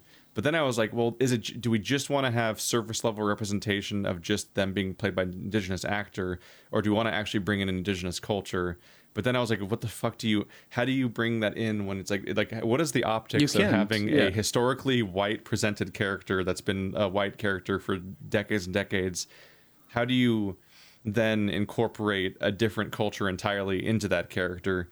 And I've I have Well- gone like the layers deep of like what if they were like because there's always like the contrivance around like the the regeneration and how exactly that happens. And I, I was I I was I, I was like, what if you had the doctor intentionally uh, plant themselves in a culture in the past, like at like when they're going to regenerate, and they intentionally remove their own memories, and they essentially have to live like twenty years in that society as a member of that group and grow up there as it's like from a child and so on and live that way and then you'd have some sort of storyline where they find the TARDIS as a coming of age thing and regain their memories and and like a hologram of past the past form of them ex- is explaining like why they did this and what happened and so on but like that's the closest I can think of of like even being able to incorporate the an indigenous I- culture into the character and have I that, feel like that's. I feel like kind of the strength of Doctor Who, uh, or I feel like the strength of the Doctor is that he doesn't have a culture. but I- he does because he's so he does. British He's British. but He's- he's sort just of, British. kind of, but not he's always. always from, like he's always like British and really tied to their culture and talks like them and makes references and so on and like they read Doctor they read they read Harry Potter and all that like it's it's all built into their character that they're aggressive with yeah, English but but the, but I think more than more than that, but it's, it's, but, also it, but the, it, the- technically he's cosplaying. Like Yeah, he's not but from he's been doing it Britain. for he's longer just than well, yeah, but anyone's that's the ever been alive. justification.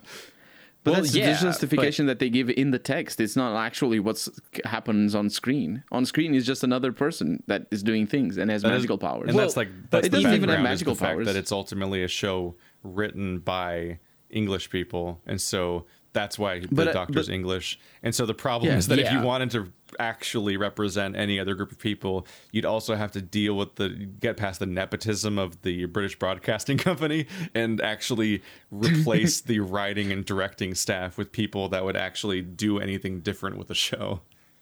well, that's But why there's another that's- aspect to That's it, why you have such is a the- thing as like fair use. Is like that's why you need putting stuff into the Yeah, open. What is it called? you wouldn't be Uh, able. It's going to be a few decades until Well, the it's like becomes Sher- that. it's like Sherlock, where like Sherlock can be anything. Uh, yeah, yeah. You know, but at Doctor some Who point. is too young still. But yeah, I don't. I mean, they The- just the- recently think- did uh, because what? I think Lupin just went to the um, what what is that called? What is it called Uh, when it's public just like domain. it's Public ownership? domain? Public like, I domain, think that's the one. Yeah, I think Lupin just went to public domain. So there's a show now on Netflix that just came out for Lupin, and Lupin's black, and like that's cool. That's really neat that he's Hmm. Not that he's not just a white French guy. All right, Lu- cool. Lupin Like the third, like that stuff. No, something Lupin the? Third is actually uh is actually copyright infringement. um, Yeah, that one is the Uh, 70s y- specifically. yeah, Lupin uh, Lupin the Third. Uh, he had stolen the name without getting permission to use it what before it was Oh. public domain. Um, I don't and think they I know couldn't what stop Lupin him. is. Uh, Lupin is a French thief. Um, he so it's, It's a story the- about yeah. It's around Tintin and uh, the what was the there, there's a bunch of comic books from there from that that back time. Yeah. But the idea is basically it's a it's a great thief that goes around and steals priceless artifacts. Um, and obviously can't be caught, whatever. Um, Lupin the Third is just taking that and uh, bring it to like a more Japanese centric extreme. Uh, so you have like Zenigata, who's a Japanese guy, joins uh, Interpol, goes around and hunts the grandson of Lupin, who is half Asian, and his team is made up of like one white guy and a samurai and a uh, half Japanese woman. And so like you know, it's I, I guess technically that's different representation of a of a previously white character, but the um but that technically wasn't okay. Like he had stolen the name and everything, so it was a big problem. Uh, Just but going this back one- to yeah, go for it. uh, no finish. I'm sorry. Uh, go ahead. Finish the. Oh no, I was You're just saying. about, I, I I just like the idea that like now that now that Lupin's in the public domain, someone decided like, okay, let's change Lupin. Let's make him a different person. Uh, you know, like from different a different background with different. Um, like he's. I think he's still technically French, but he has a different culture about him because he's not like white French, which is uh, which you know Especially for gives you- France. It, yeah, yeah. was gonna say, yeah, uh, uh, especially it's for France, that it's matters a lot different. for, for right now. Yeah. And so that's yeah, so I think like Doctor Who would in that regard, like you're not going to have a really good interesting representation in Doctor Who until it becomes public domain. And then people can be like, "Yeah, but what if the doctor was like Native American?" And it's like, "Uh-oh. I don't- uh it's going to be really hard for him in some time periods." There's something that needs to be come to terms specifically in regards to Doctor Who that doesn't necessarily apply to singular characters like Sherlock Holmes or or uh, or Lupin. Colonialism. Uh, yeah, exactly. That is something that is sort of very intrinsically related to time travel, the way Doctor Who does it. Yeah. Well, That I mean, also Time Lords are not good people. Like it's just Also, that yeah, Like- but the, the aspect that you are fr- as a sort of like there, it's so Like- intrinsic to the notion, to the basic premise of the show that you have somebody that goes around not just the world, It's- but it's, around it's a every British time. coded white person that is touring the locate a bunch of cultures that they help destroy. Well, yeah. Also, That's not and true. then they He never fix- he never went to the- India. yes, He does did. go to India. Yeah. Did he? They specifically go to partition India in the in the re- in the modern Doctor Who, Yeah. Yeah. and they The- do and they do the- like- have the interesting thing because they have a char- they have an Indian character in the main Wait. cast, and so she's uh, she actually is Oh, yeah, encountering the right. story of that her grandmother would tell her, but the real way it happened. Wait, when did that happen? Oh, is this like current It's season stuff? se- I think it was Yeah. called the Ghosts of Oh, okay. Punjab or something. Okay, well, when I watched it, he hadn't gone to India yet, so I'm It's sorry. Yasmin, right? was That's uh, the- that was a thing. That's unfortunate. Also, that's really unfortunate because yeah, now it is just like, all right, bud, you're just you're just kind of like walking through the Oh, you're, demons like, of the Punjab. Disneyfying. Yeah, you're like Disneyfying the bad parts of the the United Kingdom. but uh, just to deconstruct that that thing about the traveling throughout the whole time and space and just going there to save th- the day and all that not all like obviously it's it's uh it's totally fine for any any person of any culture to have that fantasy and to write about that. Um but the reason i think it is important the, the reason it's difficult to even think about how to change doctor the doctor into a different culture and to to, just to represent something else. The reason it's difficult is because you need to come to terms with the the implicit colonialist aspect of his story. And I'm not saying it like oh, it's just a colonialist pig that goes around, you know, representing the British Empire and that's it. Obviously, there's notes of that, but the point is, you need to come to terms with that. You need to face that. Otherwise, you're just going to be on just going to be rep- doing representation on the face of it without actually tackling the the real issues Yeah. or the real uh, subtext and and moral of the story. It's the same. It's the same reason why, like for example, stories about the the the problems of uh, like in the future people are going to live forever and that's going to be a lot of that's a big that's going to be a big problem. That's that's uh that that smell that, smells probably is not the word that I want to use but that that's such a very privileged fantasy to have for a lot of people that just like in the future maybe people aren't going to be killed in the streets for for walking their dog or for having a phone case or they're not going to starve to death that's that'd be nice because that's not a reality today. And and for a lot of people, obviously, they don't get shot in the streets for having a phone case or or uh, or and they don't starve to death. So they have the privilege of having those fantasies of oh, in the future, if we live forever, it's going to be a problem because then we're bored.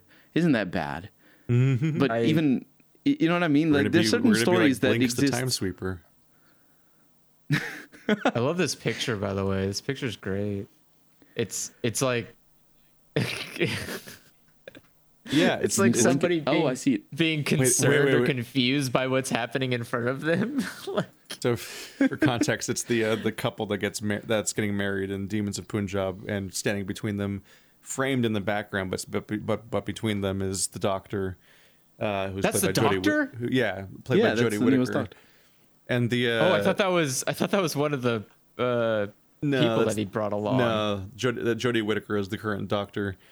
What's funny Oh. is I, th- I think those two characters This is a Photoshop, might right? have been. That's not. No, it's not photoshopped. No? I think. I think the two characters in that frame might be divided by the partition and separated by it. I think that might be what happens because of what's happening in India. So the fact that the doctor's framed between them as a British coded character is very funny. Because it's Yeah, like that's what- that- I'm really just like- dark because that's because she because her the, the the culture that she's representing is the division between them, and it's like oh no. Yeah, this is I love this picture. This picture says a lot of stuff without having to say anything. Like it She's also just dressed like shit. What is is that her normal outfit? Does she just dress like shit now? like why No, does I actually I really like the doctor's uh, costume. She- She dresses better than Jodie me. she, Whittaker. she looks like she, she looks like a college dropout. Why She's got like this. She's, like she's got like this cloak where she's got like this pop of color like underneath with her like her top and everything, and then she's got Uh. like these. I think she's got like big boots or something, and she she she gives off like frizzle vibes. Yeah, she looks. Calling- she definitely. calling, she, calling yeah, back like to how from, like the origins of the School Bus. show or the origins of the show or like Oh, uh, right. the show's origins are like as a children's educational time travel show. Yeah, uh, Like, yeah, and it's that's like. I, I actually I really like Jodie Whittaker's setup throughout the series. It's. I kind of it looks good in motion. now, now that it, yeah, like maybe it just the picture doesn't look great. This does not. I I assume that it was a companion just because of how crappy she's dressed. Like this, the the doctor usually dresses nice. Hey, the, the companions also are so snappily dressed all the, t- dressed all No, the time. n- that's not true. Have you have you That's- seen Rose? Rose looked like she woke up because Rose I think is- she she dresses think- the best. Rose dresses the best. Okay, Rose wait, was this a- didn't get Rose any was- better. Rose was a How did literal you- pop star How did you make uh, this in real life. worse? What is this? What the fuck is she wearing? Is this a sweater or is this a vest? She Is dre- dresses coat? Very is- casual. That's true. What is Rose it? has a very specifically Got the British purple top dressing and the yellow style. suspenders, bunch of colors. Like, Go. no, the, Jodie sus- the Whittaker's great. suspenders are good. I hate the shirt. I hate this coat. Uh, the pants are was, good too. it was I think so the much pants better and than the the stupid fucking black coat she was revealed in originally. That was just a nothing costume. Oh yeah, that was so boring. Yeah. Yeah, her I first think, reveal, I think she just had a black hood and a black overcoat. I'm like, this is not a Doctor Who costume. This is she's just wearing black. Fucking David Tennant had a full, uh, full Yeah. like blue pinstripe suit and sneakers, and that was his thing. It's like that that juxtaposition of the sneakers with the suit. And like, yeah, there you I go. don't. Yeah, I don't like this either. This looks like she. uh This looks like she belongs in one of the like the uh, Hunger Games movies. Like I don't. Oh my I don't god, like she this. does look like a Hunger Games Yeah. contestant with the black I- I- origin costume. I, don't like that at all. Uh, the I, I like my- the my suspenders and the Who pants. The suspenders and pants are great. Those are killing it. But the shirt needs to Uh, go. yeah. Put put something else on besides this abysmal tapestry of colors. And like get this jacket changed because it doesn't fit you, girl. Like it's flying away. It's broken in half. What happened to your jacket? Why is it ripped in half? What the fuck happened to your jacket? It's a callback to the trench coat. Don't you see? What? What did she, what happened to her trench coat? Why isn't it? Do you, who's, who dresses with a ten, trench coat? Is it uh, the fourth, the thirteenth? No, which one is it? A trench I don't remember his name. Yeah, there's a there's a doctor who uses a trench coat, right? Doesn't Oh, the this is like the same Remember. universe that the the master know. existed in as Missy? it's like, Tennant. just- it's David Tennant. He uses a trench coat. Why won't you dress as? Why won't you Maybe. just dress His, I mean, the- fucking his costumes Missy? changed, but he usually had a pinstripe Yeah. suit. Uh, they specifically had Matt Smith dress like he's really old, juxtaposed Yeah, with how young he because was the he's so youngest. young. He was the youngest doctor ever, and and he was Yeah. and he was and he was played old too. Like that was a kind of juxtaposition there. Uh, Christopher Eccleston had a leather jacket. Is Yeah. that the one I'm remembering? Whereas, the uh, leather jacket. No, I don't remember. Christopher Eccleston. Oh, there it is. Yeah, yeah. yeah. He had leather jacket. Um, what's his name? Had like a petticoat or something. Like he was very fancy. Peter Capaldi.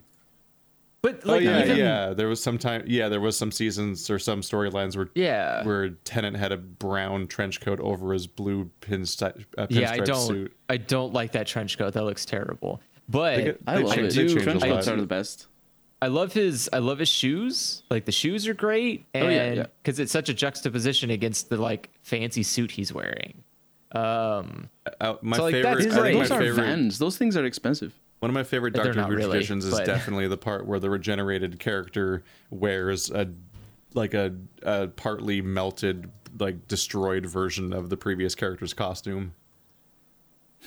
Like because they regenerate in their clothes, so they actually spend. They usually spend the first episode as a visual uh, representation of the of the transition that you as the audience are making with the show.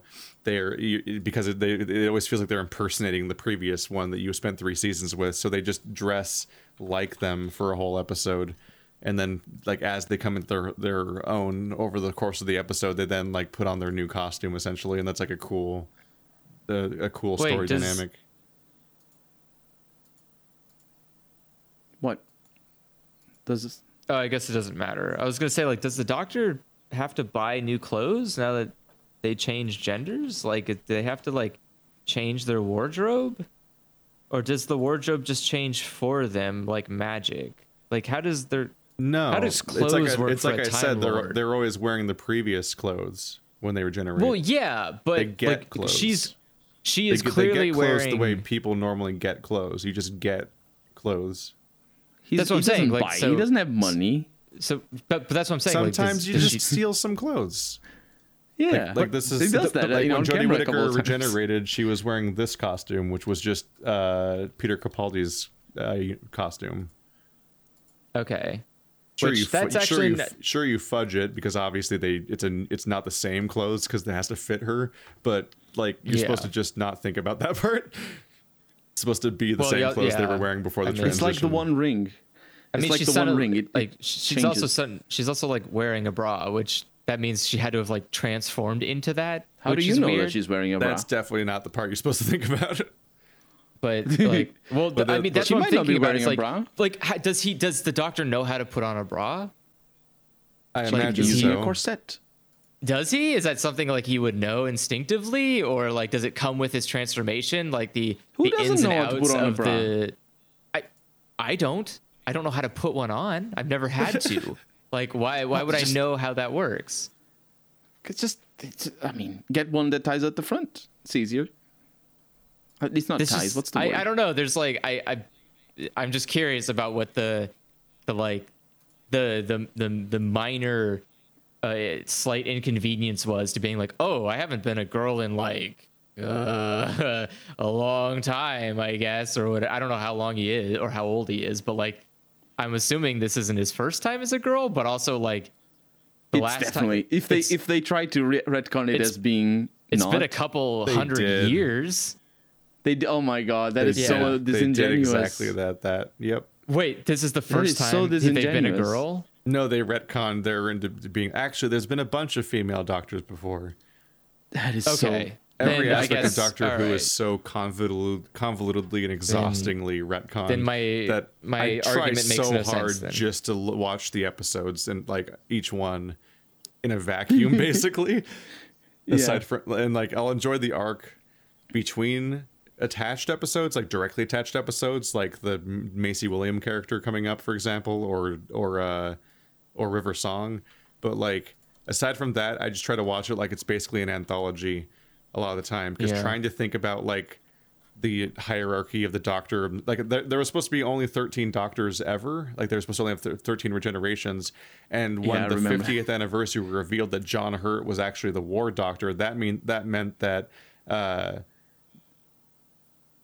think that that made it the math at that point was basically that like matt smith or something was supposed to be like the last doctor ever because or maybe it was only mm-hmm. 12 regenerations I think there was supposed to be like the detail of like, oh, that means Matt Smith's supposed to be the last Doctor ever, and he's going to be out of regenerations. But then they have to dedicate a whole episode to explaining how he gets more generations and more, more, more regenerations because all of the fucking, it's like the fucking Halloween, it's the Halloween tree where they all give a year of their life to save their friend. Like all the Gallifreyans donated Oh, re- yeah, like, that. regenerations to the Doctor so they can have infinite regenerations now. And I'm just like, God, I never care about the the parts where they spend a whole episode like retconning Fixing some their- fucking yeah.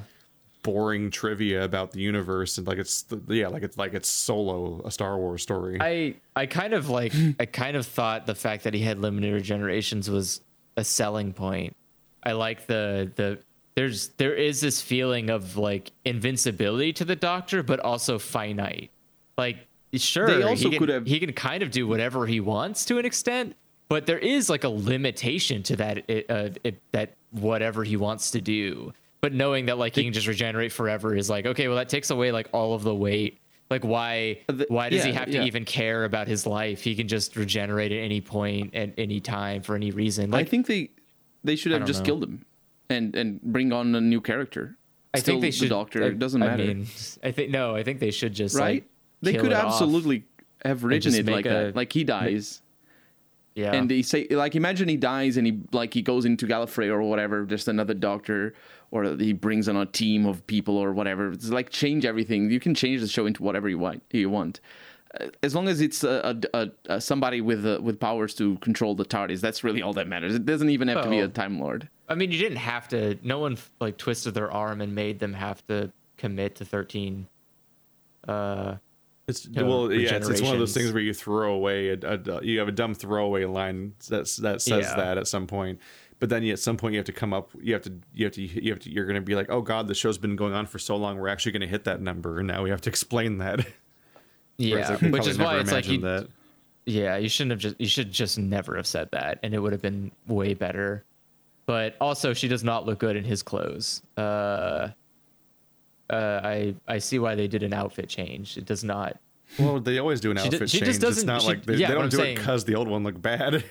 No, I'm just saying she doesn't do well in black clothes. Like it doesn't look good on her. I don't think she Looks like, one of the those late 1900 cowboy people. Because it was supposed to be the does- costume of a midlife crisis professor man. That's what I'm saying. That was like his it doesn't. It doesn't characterization fit in the her last season. because it. She, He was like, she I've doesn't got look like shades she's, and a, an electric guitar, and I'm cool still, even hip, even though I'm 80. but he wasn't 80. He just looked 80, which is like a weird, a weird. he was choice. played by a, an old person though. It really came across. He really did play well an old person. because he was an old person. Yeah, but it's Peter- just like Peter a, Capaldi's a great actor. yeah. He's gonna He be in, is, the- he's gonna be in Suicide Squad. I saw he- him in problem is- Suicide Squad. I was like, oh, uh oh, oh no. I because I saw the uh, I saw like because I went to go see the uh, third Conjuring movie yesterday, Oh, um, which was awesome, Just fucking hilarious. but the um, because guess who's in the fucking third Conjuring movie? Fucking Walter from uh, what's it called? Um, I don't know. I just forgot the name of it. God damn it! From What was that show? What yeah, is it from called? Fringe. one of your favorite yeah. characters ever Yeah, to exist. yeah. Walter was in it. I was like, Walter, my boy, you're who back. I later was, realized is in Lord of the Rings. and he was playing a perfectly old, like senile man, and he was just like, oh well, I don't know. I was like, yeah, there we go. Um, anyways, uh, I saw the trailer for Suicide Squad and I was like, wow, this looks like shit. And then I saw Cap- Ca- Capaldi in it and he was bald. And I was like, wait, what, what happened? What, what happened to your hair? I was like, what, what did they do to he's you? acting. He's actually got long hair. I- I know, but I was just like, I was, I, well, I know, but it was like, oh my God, you do look old with your, without hair. Like now he just looks, he looks like a freaking, he just looks so old without hair. It's great. Um, but Yeah. Also, Suicide Squad 2 looks terrible, by the way. That just. As opposed they- to the first one. It, it's I don't know, I basically. never it. I don't. The jokes definitely weren't hitting. Uh, maybe they're maybe I'm just too old for them or something. But they were just the least I got, funniest I got a you weird could sense imagine. of the trailer where I was like, some of these jokes seem funny but edited annoying for the trailer. Whereas like there's a weird I- pacing that's like hurting a little bit. No, I I, I have decent Yeah. hopes for it because uh, James Gunn movies have been good for me in the past. well, He's the I mean, Guardians guy, matter. and he did Slither and Super. I won't be I watching it those either way. But yeah, it was funny seeing him. I was like, wait, I know you. What are you doing there? But At the very least, it can't be as bad as this is Katana. I wouldn't recommend getting killed by her. Her sword captures the souls of those she kills. I That's wouldn't- I- Umbra. Uh, I, wouldn't recommend getting killed by her. What the fuck is that line? You're already getting killed by her. I feel like it's self explanatory at that point. What a weird fucking advice. I wouldn't recommend getting killed by the person that's supposed to be on our team. Her soul's sword's got magic in it. It'll never come up again. Yeah, This is no, Also, wait, uh, her the magic to is the slight- soul? Her sword will capture your soul, apparently.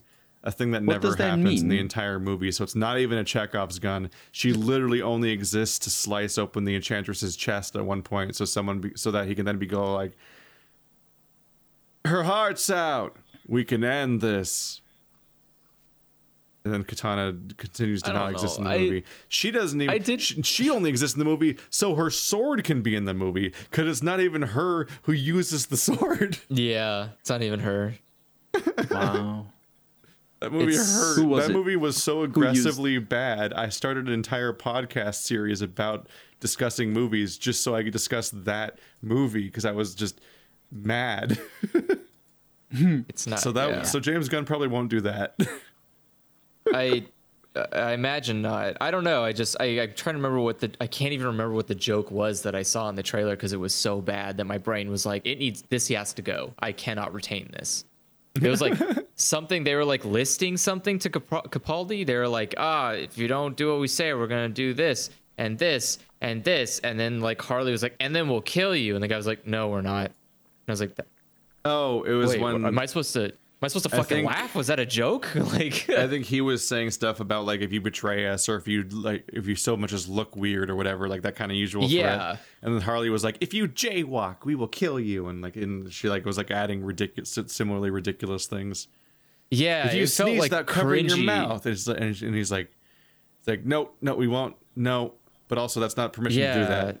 It was it was like cringy humor, and I was like, uh oh, wait, no, I don't want this at all. Okay, I gotta go. like that's that's uh, I hate I hate that stuff. I hate the I but I I guess I I don't like that character. I don't like Harley Quinn as a character. It's like this Really? I yeah, she's she's like not really insane.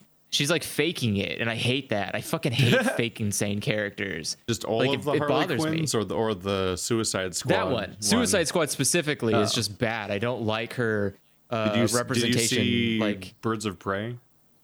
No, I did not. Okay, because I, would- I didn't know if you'd see hers I- differently in that movie. It's weird. It's I- supposed to be I- the same character, but I th- feel like the three different movies are going to feel like three different characters. Yeah, Isn't she maybe. more uh, deadpan in Birds of Prey? Isn't she played flatter? Oh, she's fucking great in Birds of Prey. It's so good. I She's, I just but she's don't- She's not faking it there, is she? I I, I don't know because I want to see the trailer. Well, that's the movie where she broke. she feels like she's not faking it. That's the that's the movie after she breaks up with the Joker. No, yeah, that makes more sense. Yeah. well, that's that probably would be better because after she breaks up with the Joker, she's less. She's, She's a less better fake character psychic. in the comics. Yeah, yeah, she was like less In the like comics, fake I psychotic and more uh, just like she's angry and with bitter. Ivy. Yeah, she's coupled with Ivy, and it's great because it's like both of them are just kind of like disillusioned with everything except each other. So they're just like, ah, we don't care, but also like we care about each other, kind of maybe glance, Yeah. glance, and it's like, okay, this is fun. I like this character. Like regular Harley, where she's like, ha ha ha, I'm so wacky and so crazy, and I'm like, could you stop? Like, you you don't need to. Who's making you do this? Like. Do we need to kill the Joker? Is that going to make you better? Like, let's get rid of him then. This is not great. I thought that was the plan of the whole series was to kill the Joker. but I mean, it's just They it's never really want to kill the Joker. It's where they make all no, their they money. never want to kill. Yeah, it's it's problematic because he's not a fun character. He's just like such a boring character. The more he keeps keeps getting into movies, Yeah, like, I think Jack Nicholson was Ma- it. and he peaked in Mask of the Phantasm. like I Wait, Mask of the Phantasm is that the one with? The, That's The- what the world of tomorrow. I don't, Hmm. I, don't- I. My favorite Joker is not any of the live action ones. oh oh yeah, Mask of don't the know. Phantasm is is peak Joker Oh, for me. yeah, yeah, He's yeah. fucking great. I love him. I was gonna say like I think the only live action I've ever enjoyed was Jack Nicholson because he just actually had fun with it. Everyone No, else was that- that's having the, fun in the uh, wrong way. Mask of the Phantasm is one of them. Is the movie or one of the movies for the Batman animated series where he's played by uh, Luke Skywalker. Uh, Yeah, he's playing Mark Hamill. Uh, Mark Hamill Mark does all Hamill, we the animated Jokers. He even did the video game Jokers, yeah, until he retired, and then he was replaced by Troy Baker, which is and then no Wait, one he almost retired? He retired from playing well, the no, Joker. Yeah, Oh, Mark from Hamill play- okay, retired okay. from Mark Hamill retired Yeah. from playing the Joker, and then because he's been doing it for Troy like Baker. Troy Baker took over, and people mostly didn't notice. yeah, he just he, he does a very good impression. All right, we desperately need to stop. It's um, wow, Yes. we're really far in. Uh, we need to break Mm-hmm. for food and so on before Final Fantasy starts. Thanks for watching, Covered like so always, many guys. topics. We'll see you next time. Okay. Don't forget to send questions. That we can keep not answering them. Maybe one day. Maybe.